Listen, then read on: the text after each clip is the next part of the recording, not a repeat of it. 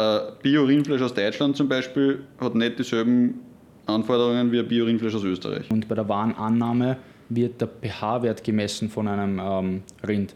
Das Hauptthema ist meiner Meinung nach die Transparenz Richtung Kunden. Im Fleisch gibt es einige Stoffe wie Kreatin, Carnosin, Vitamin B12, Vitamin K2. Äh, wir stehen nach wie vor, glaube ich, für Perfektion. Welcome to the NHTC podcast, the podcast beyond fitness, hosted by Nick and the NHTC crew. Heute sind wir in einem anderen Setting. Danke Stefan, danke Christoph, ähm, dass wir bei euch sein dürfen in der Fleischerei Höllerschmidt. Ähm, mir ist ganz wichtig, das Thema Fleisch ein bisschen intensiver zu beleuchten, da viele entweder ein falsches Licht, also das falsche Licht wird auf Fleisch geworfen oder ähm, die Leute wissen gar nicht mehr, was richtig gutes Fleisch ist. Ich mag mal kurz vorstellen, einmal zu meiner Rechten, für euch zu der Linken ist der Sohn des Chefs oder des Inhabers und Gründers Christoph Höllerschmidt. Ähm, auf der anderen Seite Stefan Waldbauer. Ähm, wer fängt an? Ich fange mal beim Christoph an. Ähm, erzähl mal ein bisschen über deinen Werdegang. Ja, also ich habe 2013 maturiert in Hollerbrunn in der HTL für Lebensmitteltechnologie. Die ist eben relativ bekannt in der Fleischbranche, unter Anführungszeichen, war eigentlich, ist gewachsen mit dem Zweig Fleischwirtschaft. Habe dann von dort gewechselt, also gewechselt. Nach der Matura bin ich dann gekommen zur Firma CSB, das ist ein Softwarehersteller, der für die Lebensmittelindustrie oder viel für Fleischereibetriebe Warenwirtschaftssysteme entwickelt. Habt ihr jetzt auch bei euch, oder? Haben wir davor auch schon gehabt. Okay. Deswegen ist eigentlich die Idee entstanden. Auch. Ja. Und dann von dort nach drei Jahren, dreieinhalb Jahren im Betrieb.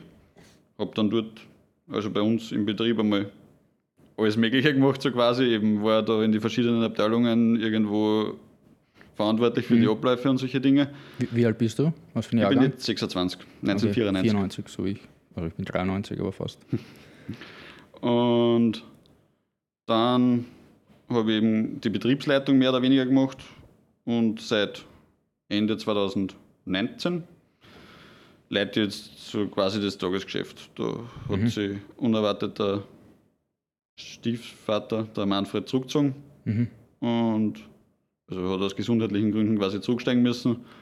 Ja, und jetzt seit eineinhalb Jahren ungefähr wirklich das Tagesgeschäft halt hauptsächlich auch. Okay. Stefan? Naja, ich muss jetzt ganz ehrlich sagen, in der Runde bin ich jetzt der Älteste von alle. Äh, ich bin ein 77er äh, Baujahr, also 44 Jahre jetzt dann mit August. Mein Werdegang, um ganz kurz äh, das zu beschreiben, ähm, bin in Krems geboren, bin auch da zur Schule gegangen, äh, habe dann im sechsten Gymnasium äh, nicht genau gewusst, ob die Schule wirklich das Richtige ist für mich. Äh, habe es dann noch einmal probiert und äh, war im Wiederholungsjahr schlechter wie vorher und habe gesagt, okay, äh, ich mag irgendwas äh, Operatives machen und haben mir dann ähm, eben eine Lehrstelle gesucht. Warst die Gastronomie hat mich immer. Ja, ich war damals, äh, war der Toni Merwald äh, ein sehr aufstrebender Gastronom. Und als Kremser habe ich gesagt, okay, ich bewerbe mich bei ihm äh, im Gastgewerbe. Habe dann eine Lehre absolviert als Hotel- und Gastgewerbeassistent. Bin aber in dieser Lehrzeit äh, draufgekommen, ähm, dass mir die Küche eigentlich in der Gastronomie am meisten interessiert. Und da bin ich eigentlich dann auch fast äh, 20 Jahre äh, hängen geblieben und bin dann äh, wirklich äh, vom Komi, also vom Lehrling Komi, äh, bis dann hin zum, zum Küchenchef, am Schluss dann auch Küchenchef und Geschäftsführer äh, geblieben. Und Chef und seit, Geschäftsführer vom Golfclub Fontana. ich war beim äh, Frank Stone auch im Fontana auch. Ich war, da bin ich eigentlich wirklich noch froh, das erleben zu dürfen. War auch äh, sechs Jahre beim Reinhard Gera im Corsa noch. Es war eine sehr schöne und sehr lehrreiche Zeit. Äh, bin ich wirklich froh, dass ich das äh, erleben habe dürfen. Und Corso waren vier Hauben Gummi um. wir haben gehabt Weißt damals vier, also es war wirklich die, die Blütezeit, also es war wirklich die, die, die, schönste Zeit dort. Also wir haben vier Hauben gehabt äh, und glaube ich einen Michelin-Stern. Ja. Äh, aber der Reinhard Gera als Persönlichkeit, er war ein großer, er war eine große Persönlichkeit. Man hat viel lernen können von ihm. Und was mir bei ihm am meisten gefallen hat, er hat eigentlich auf die bodenständigen äh, einfacheren Gerichte fast mehr Wert gelegt, als wir es auf dieses äh, schickimicki kochen, sage ich Ja, jetzt einmal okay. so. Ja. Was jetzt eigentlich wieder im Kommen ist, oder? Weil es gibt Es, ist viele, wieder, es ist wieder im Zum Kommen. Beispiel, ich kenne von Chef's Table ist halt ein, so eine Genau. großartige Dokumentation, finde ich, von David Gelb ja, auf Genau, ja. Und da sieht man auch äh, Lennox Hasty aus, aus Australien, der kocht nur über dem offenen Feuer zum Beispiel wieder zurück zum Ursprung. Und die, die meisten gehen halt wieder zurück zum Ursprung und weg von dieser Molekulargastronomie und, und, und, und Genau. auch wenn Ist- es gehoben ist, aber es ist trotzdem zurück zum Ursprung und es be- beruht auf, den, auf der Es- Qualität es des bedarf ja einer gewissen Qualität und einer gewissen Kompetenz, dass du so ein, ein klassisches Gericht einfach Genau. Weltklasse gut hinkriegst, Genau, auf genau. einem Niveau, das halt Weltklasse ist. Ja, Genau. Weil wenn es drei Zutaten sind, dann müssen die für sich sprechen und kannst das nicht Genau. überdecken mit Soßen und, und so weiter. Ja. Ja, und, und seit, seit zehn Jahren, also jetzt im Mai werden es, glaube ich, zehn Jahre, bin ich eben in der Firma Höllerschmidt äh, äh, beschäftigt und habe den Manfred Höllerschmidt damals in meiner Lehrzeit, das ist ja doch schon eine Zeit her, kennengelernt und wirklich ihn von da an äh, wirklich immer wieder beobachtet. Und was mir wirklich von Anfang an bei ihm fasziniert oder bei der Firma Höllerschmidt fasziniert hat, war dieses wirklich ähm, geradlinige, äh, permanente ähm, Streben nach Perfektion. Und äh, das hat mich einmal fasziniert und, und bin dann eigentlich mehr oder weniger durch Zufall ähm, dahergekommen, weil ich den Manfred wirklich schon äh, längere Zeit kenne. Und das war eigentlich ein Zufallsgespräch und er hat das da damals, glaube ich, alles alleine irgendwie bewerkstelligt, noch vor zehn Jahren. Er hat da im Betrieb, war er vor Ort, er war draußen bei den Kunden und es hat sich so ergeben und, und bereue es eigentlich nicht und es hat sich nach wie vor eigentlich nichts verändert. Also äh, wir stehen nach wie vor, glaube ich, für Perfektion oder wir versuchen, es ist keiner jetzt perfekt. Ja, jeder macht Fehler und wir arbeiten mit Lebensmitteln, aber wir versuchen halt wirklich geradlinig unseren Weg zu gehen. Ja. Okay, super. Es gibt ja einige Mythen ähm, über Fleisch oder vom Fleisch. Ein großer Mythos, oder sagen wir, wir teilen es mal auf in drei Grundaspekte. Das wäre Physiologie, die Wissenschaft, wie der Körper mit Fleisch oder nicht mit Fleisch, sondern die Wissenschaft ähm, von Funktionen und Ablaufen vom Körper. Dann gibt es Ökologie, das Zusammenspiel zwischen Natur und Mensch, was auch ein großer Faktor ist beim Fleisch. Und äh, Ethik und Moral. Ethik und Moral ist nicht so rational, finde ich, weil da, da kann man sich drüber streiten, weil vor ein paar hundert Jahren hat man auch noch gesagt, okay, alle Frauen mit roten Haaren können verbrannt, weil Sechsten sind. Also Ethik und Moral ändert sich sehr, sehr rasch, deswegen würde ich zwei beleuchten das eine wäre mal die Physiologie. Es ist Fakt, dass das Fleisch gesund ist, wenn das Fleisch und das Tier gesund ist. Punkt. Da gibt es eigentlich nicht so viel zum Diskutieren. Im Fleisch gibt es einige Stoffe wie Kreatin, Carnosin, Vitamin B12, Vitamin K2, das vom Tier hergestellt wird selbst. Also die Bakterien, zum Beispiel das Tier isst Gras, das Vitamin K1, und dann durch die kurzkettigen Fettsäuren im Darm verdaut oder upcycelt eigentlich ein für einen Menschen nicht verdaubares Produkt, was eigentlich Gras ist, nicht so wirklich verdaubar, ähm, upcycelt die Kuh das Produkt zu einem besseren, dass wir die Kuh essen. Und das ist halt so ein Lebenszyklus. Und dann gibt es das zweite, das wäre dann die Ökologie, wie die Umwelt, weil ihr seid ja, ihr steht ja auch für Nachhaltigkeit sehr stark und Regionalität, wie die Umwelt mit dem, ähm, der Mensch mit dem Tier interagiert. Und da gibt es vier Punkte, die oft missachtet werden, beziehungsweise wo man wirklich mh, im Kontext das Ganze sehen sollte. Das ist erstens mal Treibhausgase und Treibhausemissionen. Man sagt ja, ähm, es gibt eine Studie aus Amerika, die sagt, ähm, ohne tierische Produkte würde sich die Welt 2,6 Prozent äh, an Treibhausgasen sparen, was nicht zu viel ist. Ähm, messt ihr das auch oder werdet ihr da auch oft konfrontiert mit dem Thema? Grundsätzlich konfrontiert mit dem Thema jetzt direkt, Thema Treibhausgas oder so eigentlich nicht. Ich glaube, dass man das einfach schon halt irgendwo unterscheiden muss, weil es wird ja dann oft dargestellt, die weltweite Rindfleischproduktion, was die an, an Treibhausgas produziert. Wenn ich da kurz einwerfen darf, da war halt der große Fehler. Es hat eine Studie gegeben und da hatte, ähm, ich habe es mir aufgeschrieben, Frank Mittlöhner ähm, die Studie nochmal durchgelesen oder nochmal genauer betrachtet und da wurde die Studie mit vollständigen Lebenszyklen betrachtet. Das heißt, von komplett im Verhältnis zu der, zum Transport, Transport ist ähm, Tra- ähm, Flugzeug, Zug und Auto ist über 15 Prozent. Was eigentlich nicht stimmt, weil im statistischen Schnitt das Ganze. In Kalifornien ist es 50 Prozent zum Beispiel. Aber nicht vollständiger Lebenszyklus, das heißt, ohne wo kommt das Erdöl her, wo, kommen, wo kommt Elektrizität her. Also ist das eigentlich ein viel größerer Anteil. Und ähm, das wären so circa 3,9 Prozent weltweit und 5 Prozent 3,9 Prozent in den USA und 5 Prozent weltweit an Treibhausemissionen durch Viehzucht, was eigentlich nicht viel ist.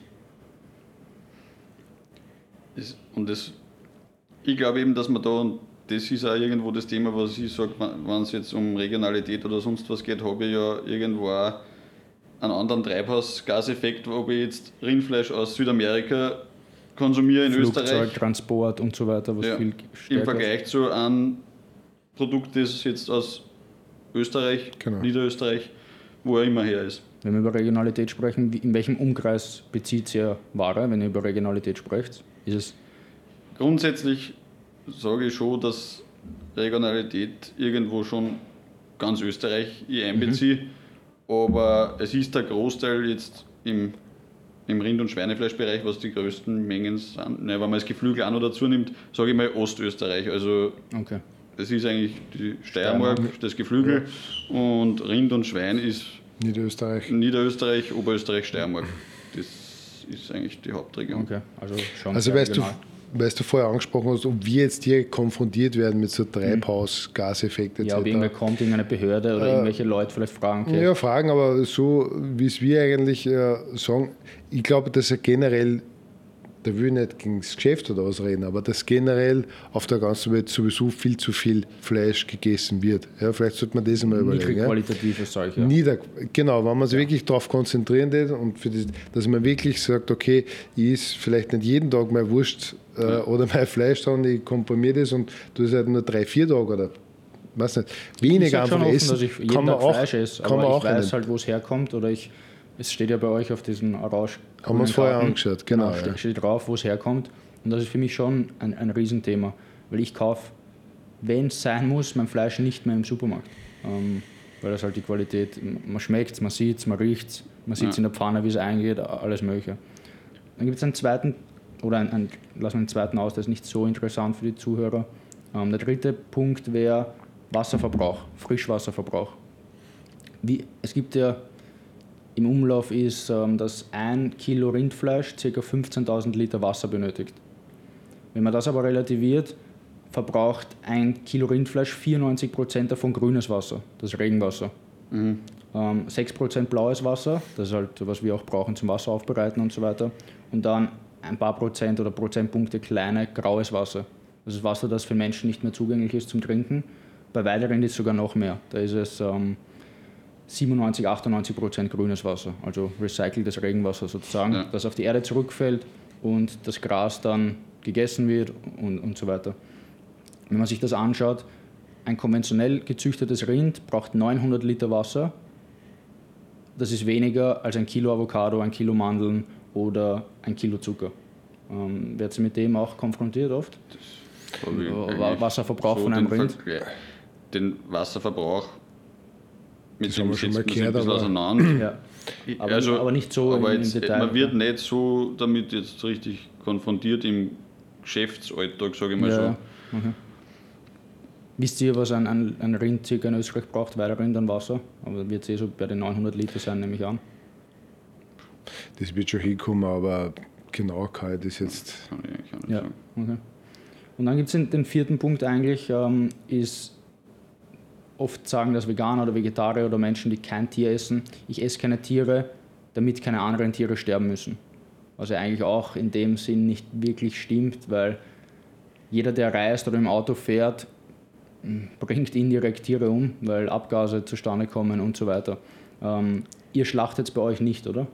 Nein. Wie vorher, ihr schlachtet es nicht. Aus, aus was für Gründen? Eigentlich ist das Thema einfach, dass das Schlachten ist ein irrsinnig komplexer Prozess. Logischerweise. Ja. Da Und geht es auch um Ethik und wir haben gesagt, ähm, was vielleicht interessant ist, wir haben vorher eine Tour bekommen vom Stefan und bei der Warenannahme wird der pH-Wert gemessen von einem ähm, Rind. Das heißt Säure-Basen-Verhältnis bzw. Säuregrad, damit ihr seht, wie viel Stress oder wie viel Cortisolausschüttung ein, ein Genau, Rind gehabt hat nach der Schlachtung. Das ist Genau, extrem interessant für mich. Eigentlich einfach damit einen gewissen Rückschluss machen, wie problemlos ist die Schlachtung abgelaufen. Was ist ein guter Wert, was ein schlechter Wert? Oder nehmt ihr dann Kühe oder Rinder nicht mehr an, wenn die einen, den Wert Genau, überschreiten? wenn wenn der Wert zu hoch oder zu niedrig ist, also da gibt es eben einen Toleranzbereich, der irgendwo zwischen 5,3 und 5,8 sich bewegt. Mhm. Also relativ sauer. Ja. Und wenn das da drüber oder drunter fällt, das ist eben stressbedingt bei der Schlachtung ist da eigentlich das Hauptthema. Okay. Was ist, wenn es drunter fällt? Hat es dann zu wenig Stress gehabt oder, oder, oder ist einfach auch, oder wie kann man das äh, beziffern? Naja, Dieses 5,3 bis 5,8? Drunter hat man eigentlich eher, es ist eher drüber. Ja. Und das ist halt, wenn ich bei der Schlachtung irgendwo davor Stress habe. Mhm. Und eben nochmal, um auf das zurückzukommen, wir schlachten nicht selber. Wir sagen halt irgendwo, das kannst du nicht so leicht jetzt einfach mitmachen. Du musst ja da eine gewisse Professionalität an den Tag legen. Ja. Auch dem Tier gegenüber. Genau. Und, und da sage ich, das, da gibt es Betriebe, die sich darauf spezialisieren und sagen, Ja, sie machen genau. hauptsächlich die Schlachtung. Schlachtung. Das muss professionell abgewickelt werden, damit das einfach das rundherum auch passt. Da versucht man halt einen Partner zu haben, der das gut macht. Da habt ihr einen guten Partner. Wir haben halt da verschiedene, schauen eigentlich, dass wir eben sind alle in Niederösterreich, einer in Oberösterreich. Die, die kontrolliert sie auch oder der fahrt sie hin und begutachtet das oder Wir sind teilweise auch dort, das ist je nach Betrieb unterschiedlich, aber ja, Okay. Das heißt, Ziel für euch im, im Grund genommen ist auch, eine nachhaltigere und eine ökologischere Tierhaltung zu gewährleisten. Ja. Und da sage ich halt dieses Thema Nachhaltigkeit. Ich sehe das so, dass ich Nachhaltigkeit verstehe ich irgendwo, weil der, der, der Begriff ist halt, ich sage, wenn man da ein paar Leute fragt, ist das immer ein wenig unterschiedlich Ja, definiert, ja. was fällt jetzt Ja. unter Nachhaltigkeit. Und ich sehe das einfach so, dass ich irgendwie es schaffen oder dass wir es schaffen sollten, die regionale oder die österreichische Landwirtschaft langfristig zu fördern. Das sehe ich als In nachhaltig. Aspekten, wie willst du es fördern? Das Hauptthema ist meiner Meinung nach die Transparenz Richtung Kunden. Ich muss halt irgendwo dem Kunden eine Transparenz bieten, wo ich sage, wo kommt das her, wo ist verarbeitet worden, wo ist geschlacht worden. Das, was wir eben mit unserem Etikett abbilden Ja. oder was halt jetzt eh immer mehr Unternehmen auch einfach online anbieten, dass man sieht, woher kommt das Tier, was ist damit schon passiert, unter Anführungszeichen.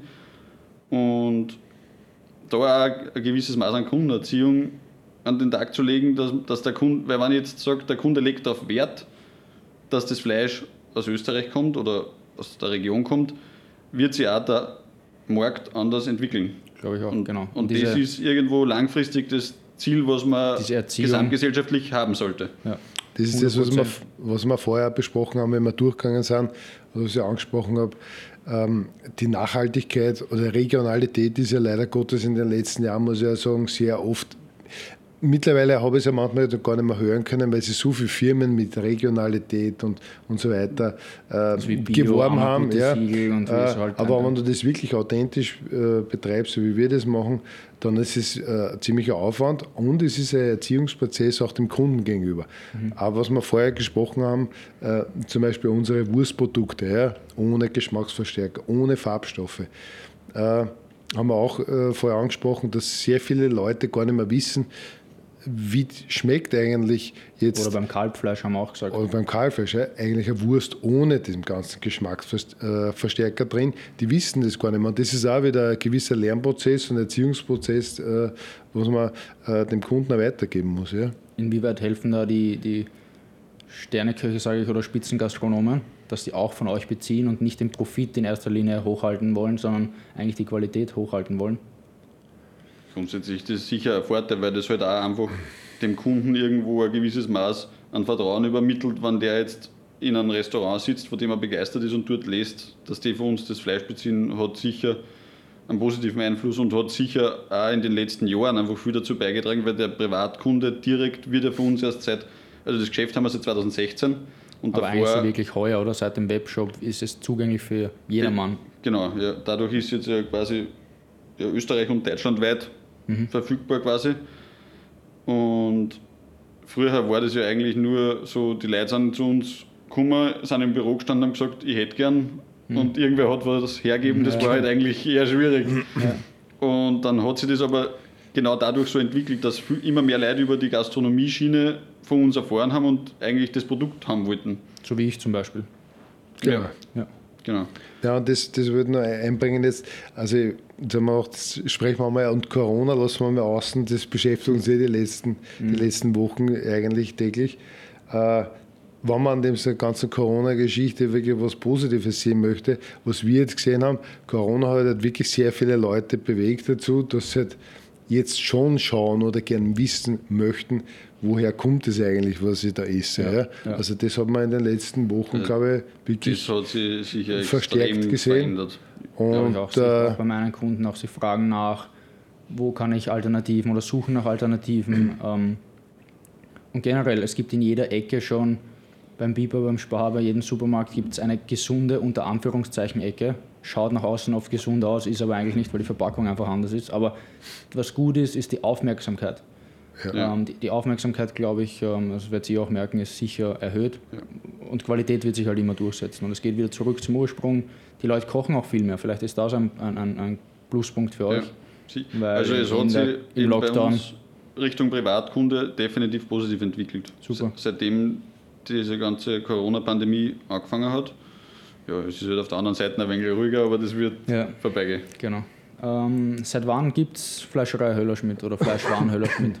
Also so wie es jetzt besteht, da an dem Standort seit 1998. Okay. Davor war es im Ort, eigentlich im Wohnhaus, wo der Manfred und seine Eltern gelebt haben. Ähm, dann hat der Manfred das eigentlich seinen Eltern abgekauft, mehr oder weniger. Und hat da heraus, da, das waren damals, ich glaube, fünf, sechs Mitarbeiter. In Kamptal, da wo wir jetzt gerade Genau. sind am Standort. Ja, in Etzdorf war das. Ja. Und hat jetzt da eben außerhalb vom Ortsgebiet, gehört zu Walkersdorf dazu, neu gebaut. Und hat sich eigentlich ins kalte Wasser geschmissen, unter Anführungszeichen. Und ja, hat dann eigentlich über die Jahre diese Linie entwickelt. Also das Thema Biofleisch zum Beispiel war er eigentlich da in Ostösterreich einer von den ersten, die das begonnen haben und ist da eher belächelt worden und hat kein Geld damit verdient, aber war einfach von der Philosophie überzeugt und Ja. wollte das machen. Also ein bisschen ein Pionier, ein Vorreiter, was das betrifft. Genau. Und Da war ja noch dieser BSE-Skandal, glaube ich auch. Ich glaube, diese, das ist, glaube ich, hat da, glaube ich, ganz, also das war sicher auch ausschlaggebend, dass halt auch da vielleicht mehr ja, definitiv. aufgesprungen sind. Und hat am Anfang hat, ist ja eigentlich auch viel in Richtung Großhandel etc. gegangen und nicht direkt der Gastronom. Und das hat sich dann über die Jahre so entwickelt, dass immer mehr in die Richtung gegangen ist, direkt den Gastronom mit hochwertigem österreichischen Fleisch zu versorgen. Okay. Und das in den letzten Jahren ist da halt jetzt dann noch ganz viel passiert, eben mit so Pro- Projekten eben wie das Ötscherblick-Schwein, das irgendwo so Ja. das Paradebeispiel jetzt momentan Sprechen wir ist. dann eh nachher, hebt er noch auf, sprechen wir nachher noch genau an. Okay. Und ja, also eben seit 1998 da am Standort. Da war dann der Beginn so mit 15, 20 Mitarbeiter und jetzt sind wir momentan bei, sage ich mal, gut 60 Mitarbeiter. Während Corona oder, oder auch zur Volllast? Naja, zur Volllast waren wir eigentlich schon höher. Es war jetzt eigentlich in der Zeit vor Corona war es einfach so, dass wenn Leute aufgehört haben oder sonst was, haben wir nicht alles nachbesetzt, weil es momentan nicht notwendig ist. Ja. Aber wir waren bei gut 70 Leuten eigentlich. Spitzenzeit. Okay. Wie stark trifft euch äh, Corona? Weil alle Restaurants, ihr beliefert sehr viele Restaurants. Ähm, wie geht sie mit dem Ganzen um? Wir haben vorhin das Warenlager sozusagen unter Anführungszeichen gesehen. Ich weiß nicht genau, wie ihr es genannt habt. Die, die Kühlhalle oder das, das Ja, große Ex Gefrierfach. Expeditlager. Ja, Genau, das ist große viel- Gefrierfach halt. Ja, den Tiefkühler haben wir gesehen. Ja. Ja. Ich glaube, beim, sich- beim ersten das Lockdown haben wir ja nur anmieten müssen, glaube ich, in Wien, ne? Ja. weil es zu wenig Kapazität dann war. Okay, stapelt sich das Fleisch. Ähm, wie stark trifft euch das? Nicht nur wirtschaftlich, sondern auch ähm, generell die Firma. Es ist einfach, ich sage einmal eben, wie du sagst, nicht nur wirtschaftlich, sondern gesamtheitlich eine riesen Herausforderung, weil ja irgendwo Psychologische Es ist Faktoren. psychologisch für die Mitarbeiter, für alle Beteiligten eine Herausforderung. Dann habe ich dieses Thema, dass ich halt aufgrund der wirtschaftlichen Situation Kurzarbeit habe, Mhm. was für den Mitarbeiter dann auch wieder finanziell einfach schwierig ist. Ja. Und somit hat man einfach den ganzen Tag irgendwelche Themen am Tisch, die jetzt nicht nur das betreffen, dass einfach die Gastronomie zu hat, sondern Noch auch das Ganze rundherum. Ich habe Okay. Ja, und vor allem glaube ich, Entschuldigung, was bei dir ist, ich muss ja immer schauen, was produziere ich oder, oder du kannst ja null vorausplanen. Ne? Wir ja, wissen jetzt nicht, ist zu Ostern jetzt äh, wirklich die Hölle los, Ja. äh, ist gar nichts los oder ist ein bisschen was los?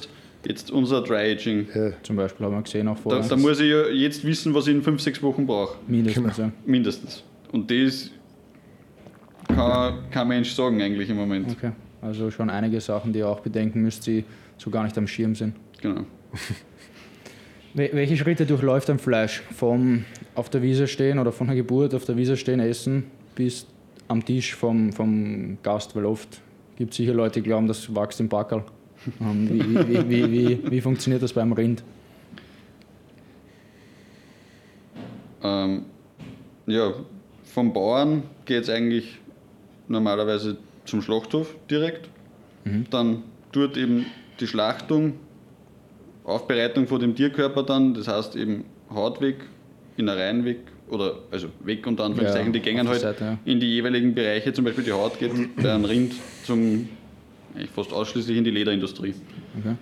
Und der Schlachtbetrieb bereitet es eben so weit auf, kühlt das Tier, zerteilt es, ein Rind wird geviertelt, bevor es zu uns geliefert wird. Ein Einfach- Viertel heißt englischer oder? Nein, das ist eben, wenn du Rinder verarbeitest, wenn du eine Rinderhälfte nimmst, die passt bei uns höhentechnisch gar nicht ein, weil die sonst am Boden Okay. strafen tät. Das heißt, der Schlachtbetrieb hängt es auf in Hälften und dann wird das Vorderviertel und das Hinterviertel wird getrennt. Okay. Also das Hinterviertel ist quasi der, der, das Hinter, der Hinterfuß Mhm.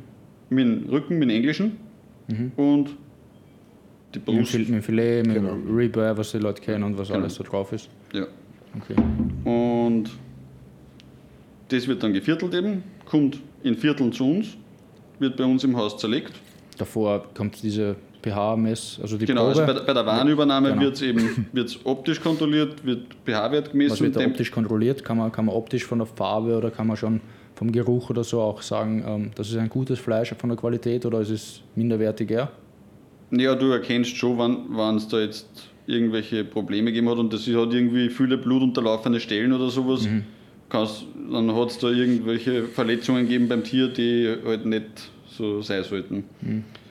Dann wird optisch eben noch, auch, bei uns ist auch ein Thema eben einfach qualitativ den Marmorierungsgrad, die, solche Dinge auch gleich bei der Warenübernahme irgendwie für uns selbst zu klassifizieren quasi. BMS? Oder wie heißt der Marmorierungsgrad?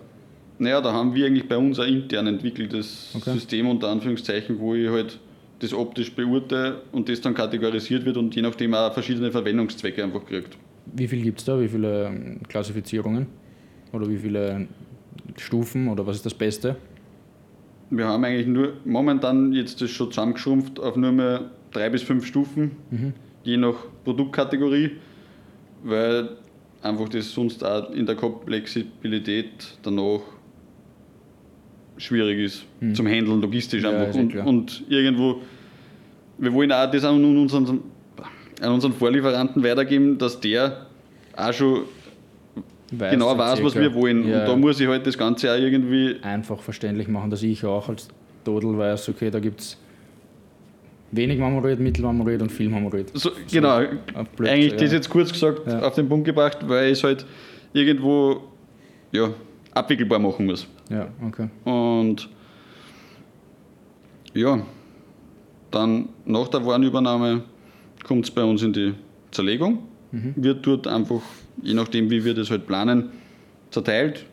Da machen wir sicher im Verhältnis sehr viele Spezialzuschnitte, eben diese ganzen Spezialcuts, die du eh schon Beispiel? angesprochen hast, eben so, wenn man hernimmt, da den Denver Cut oder Vegas Cut und was Ja. wir alles haben. Ähm, Zum Beispiel mein Lieblingscut ist ähm, Skirt Steak. Skirt Steak, wie ich in Santo Domingo auf Trainingslager war. Ähm, und seitdem bestelle ich fast immer Skirt Steak. Warum habt ihr Skirt Steak so nicht im Angebot? Das kann man auch organisieren. Das Ja, ist wir, wir, haben, es sogar eigentlich bei uns schon mal probiert und ich bin mir nicht sicher, ob wir es als Artikel so im Sortiment jetzt im Standardsortiment drin Fließfleisch, haben. glaube ich, drinnen. Ich habe einmal bestellt Fließfleisch, aber das war halt nicht zugeputzt und das war. Skirt Steak ist ja eigentlich für alle, die es nicht wissen, das Zwerchfell. Genau. Zwerchfell, ja. Genau. Ja, und Im- Angebot bestimmt Na, Nachfrage or- und dadurch organisieren können wir sicher, Ja, aber wir das haben das Thema bei dem Produkt ist halt, die Nachfrage ist das wollte ich relativ, relativ gering. Das verstehe wollte ich überhaupt nicht. Wir haben jetzt so viele neue Cards eigentlich bekommen. Ja, Flanksteak, Flapsteak und so, das gibt es jetzt schon ein bisschen mehr. Ja aber da haben wir jetzt da diese Denver neue Card. Denver Card und, Genau. wie soll er Card. Das muss ja, wenn das dreht, das, Das, Ganze, man, man merkt schon, dass sie das jetzt eben, wir haben das, seit wann haben wir das? Seit, seit einem Herbst, Jahr oder? Okay. Oder Sommer. oder halbes Jahr. Ja. Also letztes Jahr im Sommer. Oder Picanha, glaube ich, habe ich vorher gesehen. Also eigentlich Genau. ein, ein Der ist relativ der aber neu, nicht quer aufgeschnitten wird, sondern der Länge nach eigentlich. Das heißt, dass der so eine Fettkappe nach oben drauf ist, auch von Ja. Südamerika. Es ist halt einfach anders aufgeschnitten.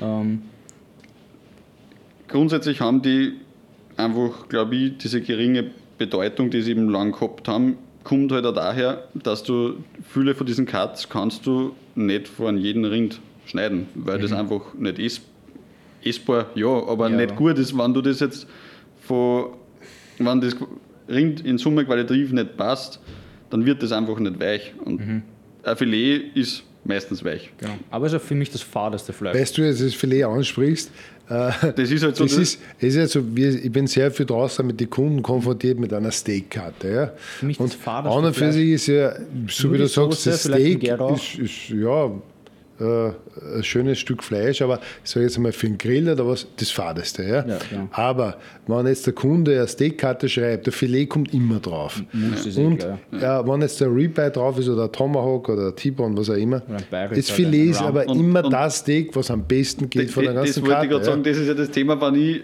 ich habe vor kurzem das Thema gehabt, dass wir über Steakkarten gesprochen haben. Und der sagt halt, ja, aber Filet muss ich aufgeben. Ja, Aber warum? Das verstehe ich nicht. Zum Beispiel, ich hätte gerne ein Restaurant. Weil scheinbar, halt, die machen ja Steakkarten und haben, sagen wir, sieben Steaks. ja. Und dann schaut er halt, wo der Umsatz herkommt. Eh. Und, und wenn es der Konsument am ersten dort hingreift, traut Aber sich halt keiner weglassen. aber wenn's nicht, da haben wir aber da sehr viel- Aber wenn es in jedem Restaurant kein Filet mehr geben wird und die anderen Cuts mehr Bedeutung geschenkt wird, glaube ich, leben die halt auch mehr auf. Also Das ist bis jetzt vollkommen richtig. Also Also das bedarf- Beispiel, wie es bei uns im aber- Geschäft ist, merkt man schon, dass jetzt bei uns der Fuhren eigentlich ein relativ gut angenommenes Produkt ist, der Denver Cut. Ja. Ja, Der- das ist so Mitte zwischen Filet und die Ribeye vom, vom Geschmack auch ein bisschen kräftiger vom Fleisch Genau. und äh, kann man auch gut grillen. Ja. Und, Man da, muss halt und da haben einfach bei uns auch, fuhren die Leute im Geschäft halt auch versucht, das den Kunden näher zu bringen. Mhm. Man muss halt eine gewisse Erziehungsarbeit oder Überzeugungsarbeit leisten. Genau. gehen, Und man muss Und wenn der das probiert, ist aber der Kunde ne? dann schon im Nachhinein meistens überzeugt. Also, Ja. Was ist euer Lieblingscut? Meiner ist Ribeye. Ja, meiner auch. Also Ribeye und Skirt, je nachdem wa- welche Qualität, aber wenn ich von der besten ausgehe, Ribcap, nur Ribcap eigentlich. Ja. Nicht Ribeye, sondern eigentlich die, das kleine Stück, was Ja. ganz oben hängt, das ist nochmal. Also es darf ein bisschen Fett oben sein. Fett ist ein Geschmacksträger, aber man sieht es ja da. Aber Fett ist auch nicht gleich Fett, weil das merkt man auch, Ja, ja, ich gleich vorweg sagen. Ähm, weil es aus 100% aus Österreich kommt, ist, keine, ist kein Qualitätssiegel für mich. Ähm, Gibt es ja viele, die damit werben, aber wenn ich Fleisch aus dem Supermarkt nehme, ein Ribeye und ein anderes Fleisch, das ist, also von euch zum Beispiel ein, ein, ein Dry-Aged oder ich weiß nicht, ein gut marmoriertes, da ist halt 100 zu 1 der Unterschied. Schau dir mal das Fett an vom Ötscherblickschwein. Man Ja, ja, so das ein Schwein. Secreto schaut aus, viele Äh, sagen, das es ist, ist eine das. sch- schöne weiße Farbe, ja. es ist schön mit Fett durchzogen. Wenn du das vergleichen würdest mit so einem, Wagyu fast, ein Wagyu-Schwein. sag ich. ja, oder mit einem herkömmlichen Zuchtschwein, ja. Ja. das ist ja teilweise wirklich nur außen das Fett und innen gar nichts, also von der Farbe her Ist ja einzigartig. auch ganz anders, weil das Fett vom Ötscherblick zum Beispiel hat ja auch trotzdem Omega-3-Säuren und sowas drin. Ähm, nicht nur, ist ja kein ranziges Fett, sage ich mal. Ähm, Genau. Ja. Das ist auch sehr einfach durch die Fütterung von dem Schwein. Wie wird das gefüttert? Es ist komplett ohne Maisfütterung, was halt sonst relativ üblich ist in, Ja. in dem Bereich. Und hat einen hohen Getreideanteil. Soja ist dabei. Und dadurch, das merkt man schon, wenn du das Stückel Fleisch jetzt angreifst, das Fett ist fester. Also, Und es ist aber dann. So ähnlich wie ein Prime Beef, also wenn man es vergleicht mit einem Rind.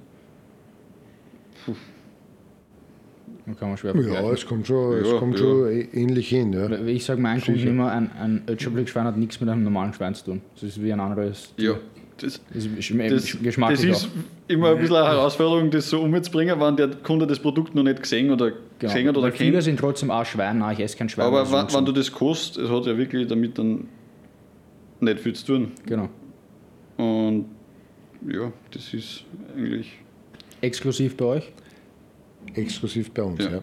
Okay, warum gibt es das sonst nirgends? Habt ihr euch die Rechte da gesichert oder? Ist eine Ja, das, das, Geschichte, ist, aber das ist ein eingetragenes Markenprogramm quasi. Okay. Und das Projekt ist eigentlich so entstanden, dass der Stiefvater, der Seniorchef, hat mit, mit einem Bauern dieses Projekt irgendwie unter Dach und Fach gebracht. Der hat einen separaten Stall, Das Ötscherblick-Schwein ist eine Kreuzung aus Duroc, Duroc und und Edelschwein. Edelschwein. Turok und Edelschwein. Okay, alles in Österreich. Und der Stall ist in der Nähe von Strengberg. Streng, also Strengberg heißt der Ort. Das ist ähm, für jeden öffentlich zugänglich. Also theoretisch kannst du jetzt hinfahren und kannst da zugehen und kannst die Schweindel anschauen, wie sie da herumrennen. Werde ich vielleicht auch machen. Ja. Ja, gern. Und Haben wir schon viele gemacht. da ist Ja. eben, ja, da fahren schon die Kunden wirklich hin Aber und nicht nur schauen die Schweine, sondern auch einen Podcast machen dort, vielleicht mit dem Bauern. Ja, Ja, das kann ich mir vorstellen. sicher. Und eben, also normalerweise, wenn, wenn er sieht oder wenn er weiß, dass wer kommt, kommt da der Bauer, der Herr Ortner immer auf. Und es ist eben dieses Projekt wirklich nur mit dem einen Bauern gemacht, das ist der Johann Ortner. Der hat separat einen Stall gebaut, eben wo die Schweine reinkommen, wo eben die Fütterung so ist, wie wir das ausgemacht haben mit ihm, wo man eben mehr Platz hat. Ja, den, Und Sie den sehen, Blick, den Blick Sie am sehen Ötscher. äh, bis ins Alpenvorland, bis zum Ötscher und um auch deswegen den Namen. Ötscherblick. Und der Name ist eigentlich dann so entstanden, dass die Nachbarn von den Bauern haben ihm irgendwie Der Plakat, ein Plakat aufgehängt und, und da ist halt oben gestanden, Willkommen im Schweine mit Ötscherblick Ötscherblick, Resort oder so Irgendwie ist das geschrieben gewesen. Und dadurch ist der Name entstanden. Wo kann man das Ötscherblick-Schwein kaufen im Restaurant? Also Äh, essen, so zubereitet von einem Profi? Naja, das ist abwechselnd, aber ähm, das ist ein bunt gemischt. Also es ist wirklich vom Wirtshaus bis, ich will es wirklich nichts Falsches sagen, aber ich glaube, das Steyrek hat es auch schon mal gekauft, ob es jetzt so gekennzeichnet war, weiß ich jetzt nicht. Zum Beispiel, wie kommt es, Ähm, ganz aber- kurz, ich will jetzt nicht mir ins eigene Fleisch schneiden, sozusagen wortwörtlich. Secreto kostet ja am Kilo nicht viel. Das ist ein Cut. Warum kostet er nicht viel? Das ist der beste Cut, den es gibt vom Schwein, finde ich. Ich habe oft 30 Stück im Kühlschrank liegen. Oder in der Gefriertruhe. Ich weiß, ich denke mir so oft, was machst du mit diesen Das ganzen Sekreten? das Das, das, Essen, ich bin kein Wiederverkäufer, es geht auf. Ja, Und, und machst du die ausschließlich am Grill oder, ja oder in der. vom bis. Also, ich mariniere es mal unterschiedlich, weil die Marmor, also durch die Marmorierung penetriert das Fleisch extrem gut, zum Beispiel mit äh, glutenfreier Sojasauce, mit Tamari. Ähm, Ach so, in die Richtung. Ja. schmeckt super. Und dann aber am Grill drauf, so wie Teriyaki. Ähm, Wahnsinn. Also ich finde, Im Du Prinzip, isst schon auch mit, äh, ja. ähm, was ist auch von euer Lieblingscut vom Schwein?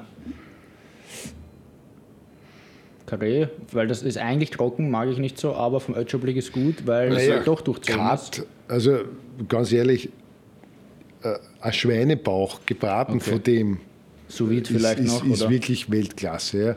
Weil das Fett einfach so einen angenehmen Geschmack hat. Und natürlich für den Grill, ja, die, die, die Krone es, zum hat, Beispiel. es hat sich da eigentlich auch beim Ötscherblick Schwein in die letzten Jahre durch die, weil wir auch sehr viel ausprobieren, hat sich da eben viel ergeben, so wie du sagst, dieses Secreto, haben wir da auch dieses, Wo liegt das Teil? ähm, das ist eigentlich eh vom Karree, Ah, okay. ist am, am vorderen Teil vom Karree, ja. Wie soll ich sagen, so ein Deckel quasi. Also So wie Recap. das ist genau eigentlich, Okay, umgelegt So, aufs kommt ist es das. Kommt hier, okay. kommt hier. Und dann haben wir gemacht dieses Rustikalsteak. Das ist eigentlich vom Schlögel. Also von dem machst du im Normalfall jetzt nicht wirklich ein Steak. Und ist aber auch extrem saftig und zart. Da hat Das sich eigentlich auch, für dich, das ist schon groß. das ist ein, ein relativ großes Stückchen, aber hat, hat sich eigentlich auch bewährt. Also da gibt es viele Möglichkeiten, wobei ich sage, ich bin jetzt. Bei mir ist das Lieblingsstückel eigentlich beim Schwein ist schon das Karree. Schon? Das ist, ja. okay. Donaualarm habt ihr auch, das ist nicht exklusiv von euch, oder? Nein. Aber ihr seid einer der wenigen, die das äh, führen, oder? Ja, und das halt auch in dem Stil zerlegen. Wir, wir machen ja in allen Produktgruppen, versuchen wir so gut als möglich immer das ganze Tier zum Verarbeiten. Das heißt, wir kaufen jetzt nicht Teile, also- also sondern wir schauen, dass wir wirklich eben Hälften, Viertel oder beim, im Lamm, beim Lamm kriegen wir das Ganze Mhm. und das dann selber zum Zerlegen und Verarbeiten. Auch Innereien?